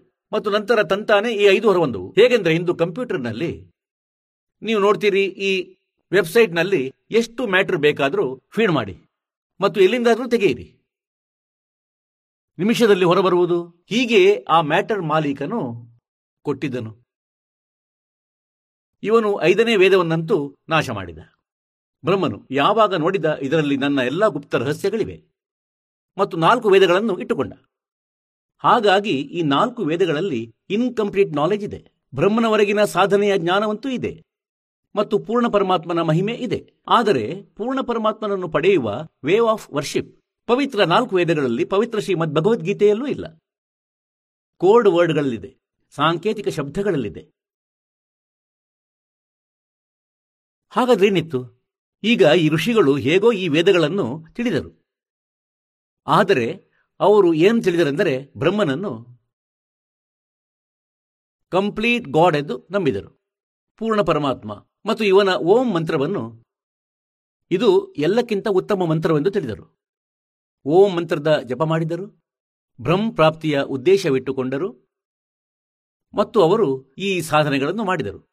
ಹಠಯೋಗ ಮಾಡಿದರು, ಮೆಡಿಟೇಷನ್ ಮಾಡಿದರು, ಆದರೆ ವೇದಗಳಲ್ಲಿ ಹಠಯೋಗ ಇಲ್ಲ. ಪುಣ್ಯಾತ್ಮರೇ, ನೀವು ಬಾಲಕರಲ್ಲ. ಇಂದು ಕಲಿಯುಗದಲ್ಲಿ ಹುಟ್ಟಿದ ಮತ್ತು ಈ ಸಮಯದಲ್ಲಿ ಮನುಷ್ಯನಿಗೆ ಬಹಳ ಬುದ್ಧಿ ಇರುವುದು. ಕಂಪ್ಯೂಟರ್ ಅನ್ನು ಮಾಡಿದ, ಇಂಟರ್ನೆಟ್ ಸೆಟ್ ಮಾಡಿದ ವೆಬ್ಸೈಟ್ ಅನ್ನು ಮಾಡಿದ ಮತ್ತು ಈ ಭಗವಂತನ ಕಡೆಗೆ ಸ್ವಲ್ಪ ಈ ಬುದ್ಧಿಯನ್ನು ಹಚ್ಚಬೇಕು ನೀವು. ಈ ಇಂಟರ್ನೆಟ್ ಇದೆಯಲ್ಲ, ಬಹಳ ದಿನಗಳದಲ್ಲ. ಒಂದು ವೇಳೆ ಎರಡು ವರ್ಷ ಮಳೆಯಾಗದಿದ್ದರೆ ಈ ವಿಮಾನಗಳು ನಿಂತಲ್ಲೇ ನಿಲ್ಲುವವು ಆ ಪ್ಲಾಟ್ಫಾರ್ಮ್ನಲ್ಲಿ. ಮತ್ತು ಈ ಕಂಪ್ಯೂಟರ್ಗಳನ್ನು ಕೂಡ ಹೊರಗೆ ತಿಪ್ಪೆಯಲ್ಲಿ ಎಸೆಯಬೇಕಾಗುವುದು. ಯಾರೂ ಇದನ್ನು ಓದಲಾರರು. ಇಂತಹ ಕೆಟ್ಟ ಪರಿಸ್ಥಿತಿ ಆಗುವುದು. ಹಾಗಾಗಿ ಪರಮಾತ್ಮ ಈ ಸುಪ್ರೀಂ ಪವರ್. ಮತ್ತು ಪರಮಾತ್ಮನೇ ಸರ್ವ ಸುಖಕಾರನು. ಅವನನ್ನು ಪಡೆದು ನಾವು ಇಂತಹ ಸ್ಥಾನಕ್ಕೆ ಹೋಗುವೆವು, ಎಲ್ಲಿ ನಾವು ಸುಖ ಸೌಕರ್ಯಗಳನ್ನು ಪಡೆಯಲು ಇಲ್ಲಿ ಪ್ರಯತ್ನಿಸುತ್ತಿದ್ದೇವೋ, ಏನಾದರೂ ಮಾಡಿ ಪ್ರಾಪ್ತ ಮಾಡಿಕೊಳ್ಳಲು. ಅಲ್ಲಿ ನಮಗೆ ಆಟೋಮ್ಯಾಟಿಕ್ ಆಗಿ ಪ್ರಾಪ್ತವಾಗುವುದು. ಮತ್ತು ನಾವು ಅಲ್ಲಿಯೇ ಇರುತ್ತಿದ್ದೆವು. ಮತ್ತು ನಾವು ನಮ್ಮ ತಪ್ಪಿನಿಂದ ಇಲ್ಲಿ, ಇಲ್ಲಿಗೆ ಬಂದೆವು ಮತ್ತು ಅದರ ಶಿಕ್ಷೆ ಅನುಭವಿಸುತ್ತಿದ್ದೇವೆ. ನಾವು ಒಂದೊಂದು ರೂಪಾಯಿಯ ಭಿಕ್ಷುಕರಾದೆವು, ಒಂದೊಂದು ಕಾಳಿಗೂ ಭಿಕ್ಷುಕರಾದೆವು ಮತ್ತು ಅಲ್ಲಿ ನಮ್ಮ ಮುಂದೆ ಪೂರ್ತಿ ತುಂಬಿದ ಭಂಡಾರವಿತ್ತು. ಸದಾ ಹಚ್ಚ ಹಸಿರಿನ ಫಲ ಕೊಡುವ ವೃಕ್ಷಗಳಿದ್ದವು, ಯಾವುದೇ ವಸ್ತುವಿನ ಕೊರತೆ ಇರಲಿಲ್ಲ, ಸರೋವರಗಳು ಹಾಲಿನಿಂದ ತುಂಬಿದ್ದವು. ಸತ್ಯಲೋಕದಲ್ಲಿ ಅಮೃತವೇ ಆಹಾರವಾಗಿತ್ತು. ನಾವು ಆ ತುಂಬಿದ ತಟ್ಟೆಯನ್ನು ಒದ್ದು ಬಂದೆವು. ಅದಕ್ಕಾಗಿ ಇಂದು ನಾವು ಇಡೀ ಜೀವನದಲ್ಲಿ ತೊಡಗಿರುತ್ತೇವೆ. ಈ ಒಂದು ಹೊಟ್ಟೆಗಾಗಿ, ಶರೀರಕ್ಕಾಗಿ ಇದು ಪೂರ್ತಿಯೂ ಆಗುವುದಿಲ್ಲ. ಮತ್ತೆ ಸತ್ತೇ ಹೋಗುತ್ತೇವೆ. ಹಾಗಾದರೆ ಹೇಳುವ ಅರ್ಥವೇನೆಂದರೆ, ಈ ಹಠಯೋಗ ಎಂಬುದು ಯಾವುದೇ ವೇದದಲ್ಲಿ ಇಲ್ಲ. ಈ ಹಠಯೋಗವನ್ನು ಇವರು ಹೇಗೆ ಆರಂಭಿಸಿದರು? ಬ್ರಹ್ಮನ ಉತ್ಪತ್ತಿಯಲ್ಲಿ ಬರೆದಿರುವುದು, ಬ್ರಹ್ಮ ಹೇಳ್ತಾನೆಂದರೆ ಯಾವಾಗ ನಾನು ಪ್ರಜ್ಞಾವಸ್ಥೆಗೆ ಬಂದಾಗ ಯೋಗನಾಗಿದ್ದೆ. ಮತ್ತು ಕಮಲದ ಹೂವಿನ ಮೇಲೆ ಕುಳಿತಿದ್ದೆ. ನನಗೆ ಗೊತ್ತಿಲ್ಲ ನನ್ನ ಉತ್ಪತ್ತಿ ಕರ್ತ ಯಾರು. ಮತ್ತು ಅಲ್ಲಿಂದ ಆಕಾಶವಾಣಿಯಾಯಿತು ಏನೆಂದರೆ ತಪಸ್ಸು ಮಾಡು, ತಪಸ್ಸು ಮಾಡೆಂದು. ಒಂದು ಸಾವಿರ ವರ್ಷದ ತನಕ ಬ್ರಹ್ಮ ತಪಸ್ಸು ಮಾಡಿದ. ಮತ್ತು ಹೇಳಿದ, ಸೃಷ್ಟಿ ಮಾಡು. ತಪೋ ತಪೋ, ಕರ್ವಾಕ್ಯ ಸುಣಾಯ ಲೋಕರ ಚೋಬಲ ಮೇರಿ ಮಾಯಾ. ಸೂಕ್ಷ್ಮ ವೇದದಲ್ಲಿ ಹೇಳಲಾಗಿದೆ ಏನೆಂದರೆ ಬ್ರಹ್ಮಾನಿಗೆ ಕಾಲನು ಹೇಳಿದ ತಪೋ ತಪೋಕರ್ ವಾಕ್ಯಸು ನಾಯ ಈಗ ಬ್ರಹ್ಮಾನು ಕೇಳಿದ ಆಕಾಶವಾಣಿ ಏನಿತ್ತು, ಅದು ಕಾಲನು ಹೇಳಿದ್ದ. ಇವನು ಗುಪ್ತನಾಗಿರುತ್ತಾನೆ, ಮೇಲೆ ಅವಿತುಕೊಂಡಿರುತ್ತಾನೆ ತನ್ನ ಮಾಯೆಯಿಂದ. ಆಕಾಶವಾಣಿಯಿಂದ ಹೇಳಿದ, ತಪಸ್ಸು ಮಾಡು, ತಪಸ್ಸು ಮಾಡೆಂದು. ಆಗ ಇವನು ನೋಟ್ ಮಾಡಿಕೊಂಡ ಏನೆಂದರೆ, ಭಗವಂತನ ಆದೇಶವಿದೆ, ತಪಸ್ಸು ಮಾಡು. ಇವನು ಹಠಯೋಗ ಮಾಡಿದ ಸಾವಿರ ವರ್ಷಗಳ ತನಕ. ಅದರ ನಂತರ ಈ ಮೂವರು ಮಕ್ಕಳು, ಯುವಕರಾದರು. ಅಂದರೆ ಬ್ರಹ್ಮ, ವಿಷ್ಣು ಮತ್ತು ಶಿವನ ಉತ್ಪತ್ತಿ ಕಾಲನು ಮಾಡಿದ್ದ. ಈಗ ಡೀಟೇಲ್ ಆಗಿ ಹೇಳುವನು. ಈಗ ಸ್ವಲ್ಪ ಹಿಂಟ್ ಕೊಡುತ್ತಿದ್ದಾರೆ. ಯಾವ ಕಾರಣದಿಂದ ಈ ಜ್ಞಾನವನ್ನು ತಿಳಿಯಲಾಗಲಿಲ್ಲ? ತದನಂತರ ಇವರು ಸಾಗರ ಮಂಥನ ಮಾಡಿದರು. ಮತ್ತು ಈ ಕಾಲನು, ಈ ನಾಲ್ಕು ವೇದಗಳನ್ನು ಬ್ರಹ್ಮನು ಸಮುದ್ರದೊಳಗೆ ಮುಚ್ಚಿಟ್ಟನು. ಇವು ಒಂದು ಬಹಳ ಸುಂದರ, ಒಂದು ಇಂಥ ಪೇಪರ್ ಮೇಲೆ ಬರೆದಿಟ್ಟಿದ್ದರು ಬಹಳ ಸುಂದರವಾದ ಪೇಪರ್ ಮೇಲೆ. ಈ ತರ ಅದರ ಮೇಲೆ ನೀರಿನ ಪ್ರಭಾವವೂ ಆಗುತ್ತಿರಲಿಲ್ಲ. ಹೇಗೆಂದರೆ, ಇದು ಪ್ಲಾಸ್ಟಿಕ್ನ ಮೇಲೆ ಪ್ರಿಂಟ್ ಮಾಡಿದ ರೀತಿ. ಈ ರೀತಿ ಬಹಳ ಸುಂದರವಾಗಿ ಅದರ ಮೇಲೆ ಬರೆಯಲಾಗಿತ್ತು. ಆ ನಾಲ್ಕು ವೇದಗಳನ್ನು ಪ್ರಾಪ್ತಿಸಿ ಬ್ರಹ್ಮನಿಗೆ ಕೊಟ್ಟರು. ಏನೆಂದರೆ, ನೀವು ನೋಡಿ ಇವುಗಳನ್ನು. ಈಗ ಬ್ರಹ್ಮ ಆ ನಾಲ್ಕು ವೇದಗಳನ್ನು ಓದಿದ ಅದರಲ್ಲಿ ಓಂ ನಾಮವಿತ್ತು. ಮತ್ತು ಓಂ ನಾಮವನ್ನು ಪೂರ್ಣ ಪರಮಾತ್ಮನದು ಎಂದು ತಿಳಿದು, ಮತ್ತು ಬ್ರಹ್ಮನನ್ನು ಕಂಪ್ಲೀಟ್ ಗಾಡ್ ಎಂದು ತಿಳಿದು ಮತ್ತು ಅವನು ವೇದಗಳ ನಿಷ್ಕರ್ಷ ತೆಗೆದನು ಏನೆಂದರೆ, ಓಂ ಮಂತ್ರವಿದೆ ನಥಿಂಗ್ ಎಲ್ಸ್ ಮತ್ತು ಬ್ರಹ್ಮ ಪರಮಾತ್ಮನು. ಮತ್ತು ಎಲ್ಲವೂ ಇವನೇ ಆಗಿರುವನು. ಈಗ ಅಲ್ಲಿ ಬ್ರಹ್ಮನ ಬುದ್ಧಿ ಸ್ಲಿಪ್ ಆಯಿತು ಯಜುರ್ವೇದ ನಲವತ್ತನೇ ಅಧ್ಯಾಯದ ಹತ್ತು, ಹನ್ನೊಂದು, ಹನ್ನೆರಡು ಮತ್ತು ಹದಿಮೂರನೇ ನಾಲ್ಕು ಶ್ಲೋಕಗಳಲ್ಲಿ ಒಂದು ನಿರ್ಣಾಯಕ ಜ್ಞಾನ ನೀಡಲಾಗಿದೆ ಏನೆಂದರೆ ಯಾರೋ ಪರಮಾತ್ಮನನ್ನು ಅಸಂಭವ ತಂದರೆ ಜನ್ಮ ತಾಳುವುದಿಲ್ಲ, ಉತ್ಪತ್ತಿಯಾಗಲ್ಲ. ಅವನು ನಿರಾಕಾರನೆಂದು ಹೇಳುತ್ತಾನೆ. ಮತ್ತು ಯಾರೋ ಅವನನ್ನು ಸಂಭವ ತಂದರೆ ಉತ್ಪನ್ನವಾಗುವವನೆಂದು ನಂಬುತ್ತಾರೆ. ಸಾಕಾರನೋ ಅಥವಾ ನಿರಾಕಾರನೋ ಇದರ ಮಾಹಿತಿ ತತ್ವದರ್ಶಿ ಸಂತ ಹೇಳುವನು. ಅವರಿಗೆ ಕೇಳು. ಅವರಿಂದ ತಿಳಿದುಕೋ. ಮತ್ತೆ ಹೇಳಿದ್ದಾರೆ ಏನೆಂದರೆ ಯಾರಿಗೆ ಅಕ್ಷರ ಜ್ಞಾನವಾಗುತ್ತದೋ ಅವನಿಗೆ ವಿದ್ವಾನರೆನ್ನುವರು. ಯಾರು ಅವಿದ್ಯಾವಂತರೋ ಅವರನ್ನು ಅವಿದ್ವಾನರೆನ್ನುವರು. ಯಾರ ಬಳಿ ಅಕ್ಷರ ಜ್ಞಾನವಿಲ್ಲ ಹೇಳ್ತಾರೆ ವಿದ್ವಾನ ಮತ್ತು ಅವಿದ್ವಾನ. ಡೆಫಿನಿಷನ್ ಕೂಡ ಆ ತತ್ವದರ್ಶಿ ಸಂತ ಹೇಳುವನು. ಅವರಿಗೆ ಕೇಳಿ. ಹಾಗಾಗಿ ದಾಸ ಹೇಳುವನು ನಿಮಗೆ ವಿದ್ವಾನರು ಯಾರಾಗಿದ್ದರು ಮತ್ತು ಅವಿದ್ವಾನ ಯಾರಾಗಿದ್ದರು? ಯಾರು ವೇದಗಳನ್ನು ತಿಳಿದಿದ್ದಾರೆ ಅವರು ವಿದ್ವಾನರು. ಯಾರು ವೇದಗಳ ಜ್ಞಾನ ತಿಳಿದಿಲ್ಲ ಸಂಸ್ಕೃತ ಭಾಷೆಯಿಂದ ವಿದ್ವಾನರಾಗಲು ಸಾಧ್ಯವಿಲ್ಲ. ಇಂದು ಯಾರಿಗೆ ಸಂಸ್ಕೃತ ಬರುತ್ತದೆ, ಅವನಿಗೆ ಇಂಗ್ಲಿಷ್ ಬರೆದಿದ್ದರೆ ಅವನು ಇಂಗ್ಲಿಷ್ನಲ್ಲಿ ಅವಿದ್ವಾನ. ಹಾಗಾಗಿ ಒಂದು ಭಾಷೆಯ ಮಾಸ್ಟರ್ ಆಗುವುದರಿಂದ ವಿದ್ವಾನರಾಗಲು ಸಾಧ್ಯವಿಲ್ಲ. ಯಾರಿಗೆ ಆಧ್ಯಾತ್ಮ ಜ್ಞಾನವಿದೆ, ಅವರೇ ವಿದ್ವಾನರೆಂದು ಕರೆಯಲ್ಪಡುವರು. ಮತ್ತು ಯಾರಿಗೆ ಪರಮಾತ್ಮನ ಮಾಹಿತಿ ಇದೆ, ಮತ್ತು ಅವನನ್ನು ಪಡೆಯುವ ವಿಧಿ ತಿಳಿದಿರಬೇಕು. ಹಾಗಾಗಿ ಪುಣ್ಯಾತ್ಮರೇ, ಯಾವ ಕಾರಣದಿಂದ? ಈಗ ಬ್ರಹ್ಮನು ಇದೇ ಜ್ಞಾನ ಅವರಿಗೆ ನೀಡಿದ ತನ್ನ ಅನುಯಾಯಿಗಳಿಗೆ, ವಂಶಸ್ಥರಿಗೆ ಹಾಗೆ ಅವರು ಓಂ ನಾಮ ಜಪಿಸಿದರು. ಹಠಯೋಗ ಮಾಡಿದರು. ಸಮಾಧಿಸ್ಥರಾಗಲು ಪ್ರಯತ್ನಿಸಿದರು. ಈಗ ಇವನು ಎಂತಹ ಅದ್ಭುತ ಮಾಡಿಬಿಟ್ಟಿದ್ದಾನೆ ಈ ಕಾಲಭಗವಂತನು. ಈಗ ಋಷಿಗಳು ಸಾಧನೆ ಮಾಡಲು ಬಯಸಿದರು.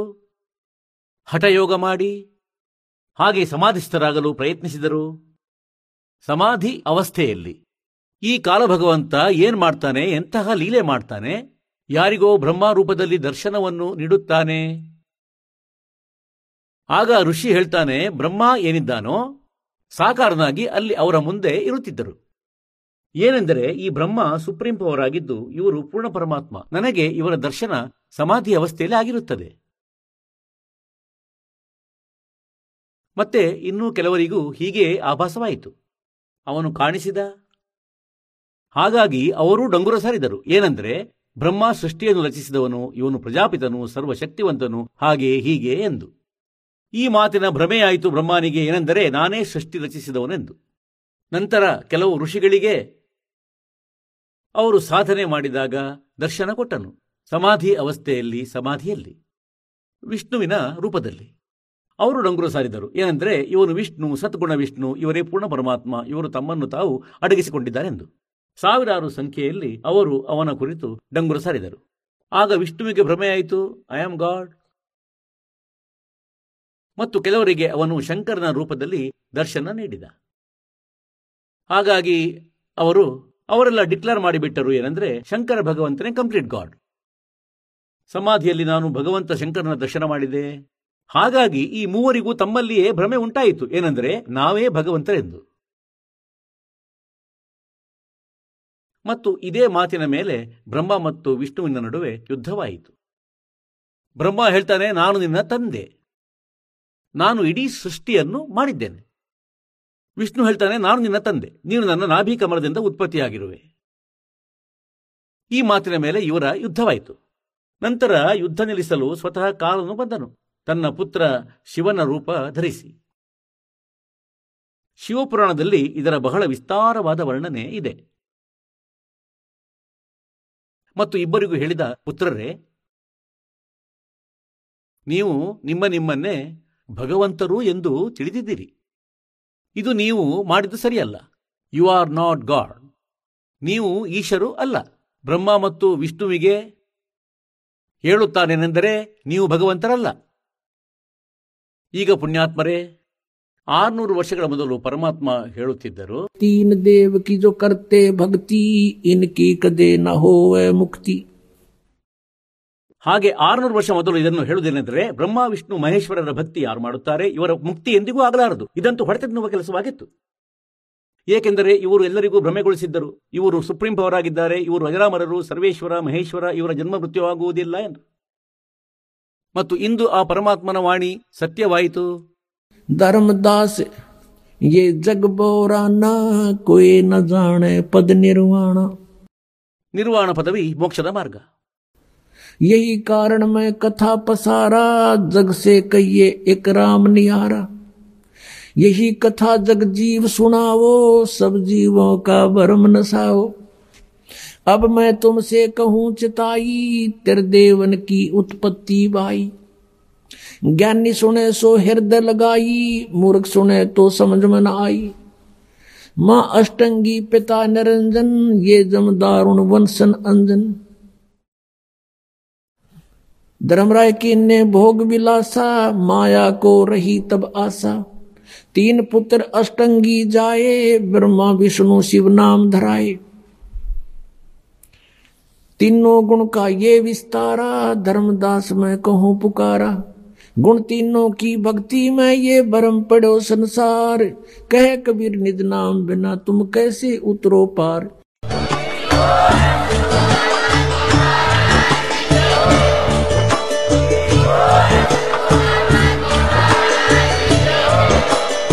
ನೀವು ಕೇಳಿದ್ದೀರಿ ಜಗದ್ಗುರು ತತ್ವದರ್ಶಿ ಸಂತ ರಾಮ್ಪಾಲ್ ಮಹಾರಾಜರ ಮಂಗಳ ಪ್ರವಚನ ಹೆಚ್ಚಿನ ಮಾಹಿತಿಗಾಗಿ ವಿಸಿಟ್ ಮಾಡಿ ನಮ್ಮ website W W W dot Jagadguru Rampalji dot O R G. ಸಂತ ರಾಮ್ಪಾಲ್ ಮಹಾರಾಜರ ಶುಭ ಆಶೀರ್ವಾದದಿಂದ ಇಡೀ ವಿಶ್ವದಲ್ಲಿ ಐನೂರಕ್ಕೂ ಹೆಚ್ಚು ನಾಮದೀಕ್ಷಾ ಕೇಂದ್ರಗಳಿವೆ. ಇದರಲ್ಲಿ ಸಂತ ರಾಮ್ಪಾಲ್ ಮಹಾರಾಜರಿಂದ ನಿಶುಲ್ಕವಾಗಿ ಆನ್ಲೈನ್ ನಾಮದೀಕ್ಷೆ ಕೊಡಲಾಗುತ್ತಿದೆ. ತಮ್ಮ ಹತ್ತಿರದ ನಾಮದೀಕ್ಷಾ ಕೇಂದ್ರದ ಮಾಹಿತಿಗಾಗಿ ಸಂಪರ್ಕಿಸಿ ಎಂಟು ಎಂಟು ಎಂಟು ನಾಲ್ಕು ನಾಲ್ಕು ನಾಲ್ಕು ಏಳು ಮೂರು ಸೊನ್ನೆ ಎರಡು.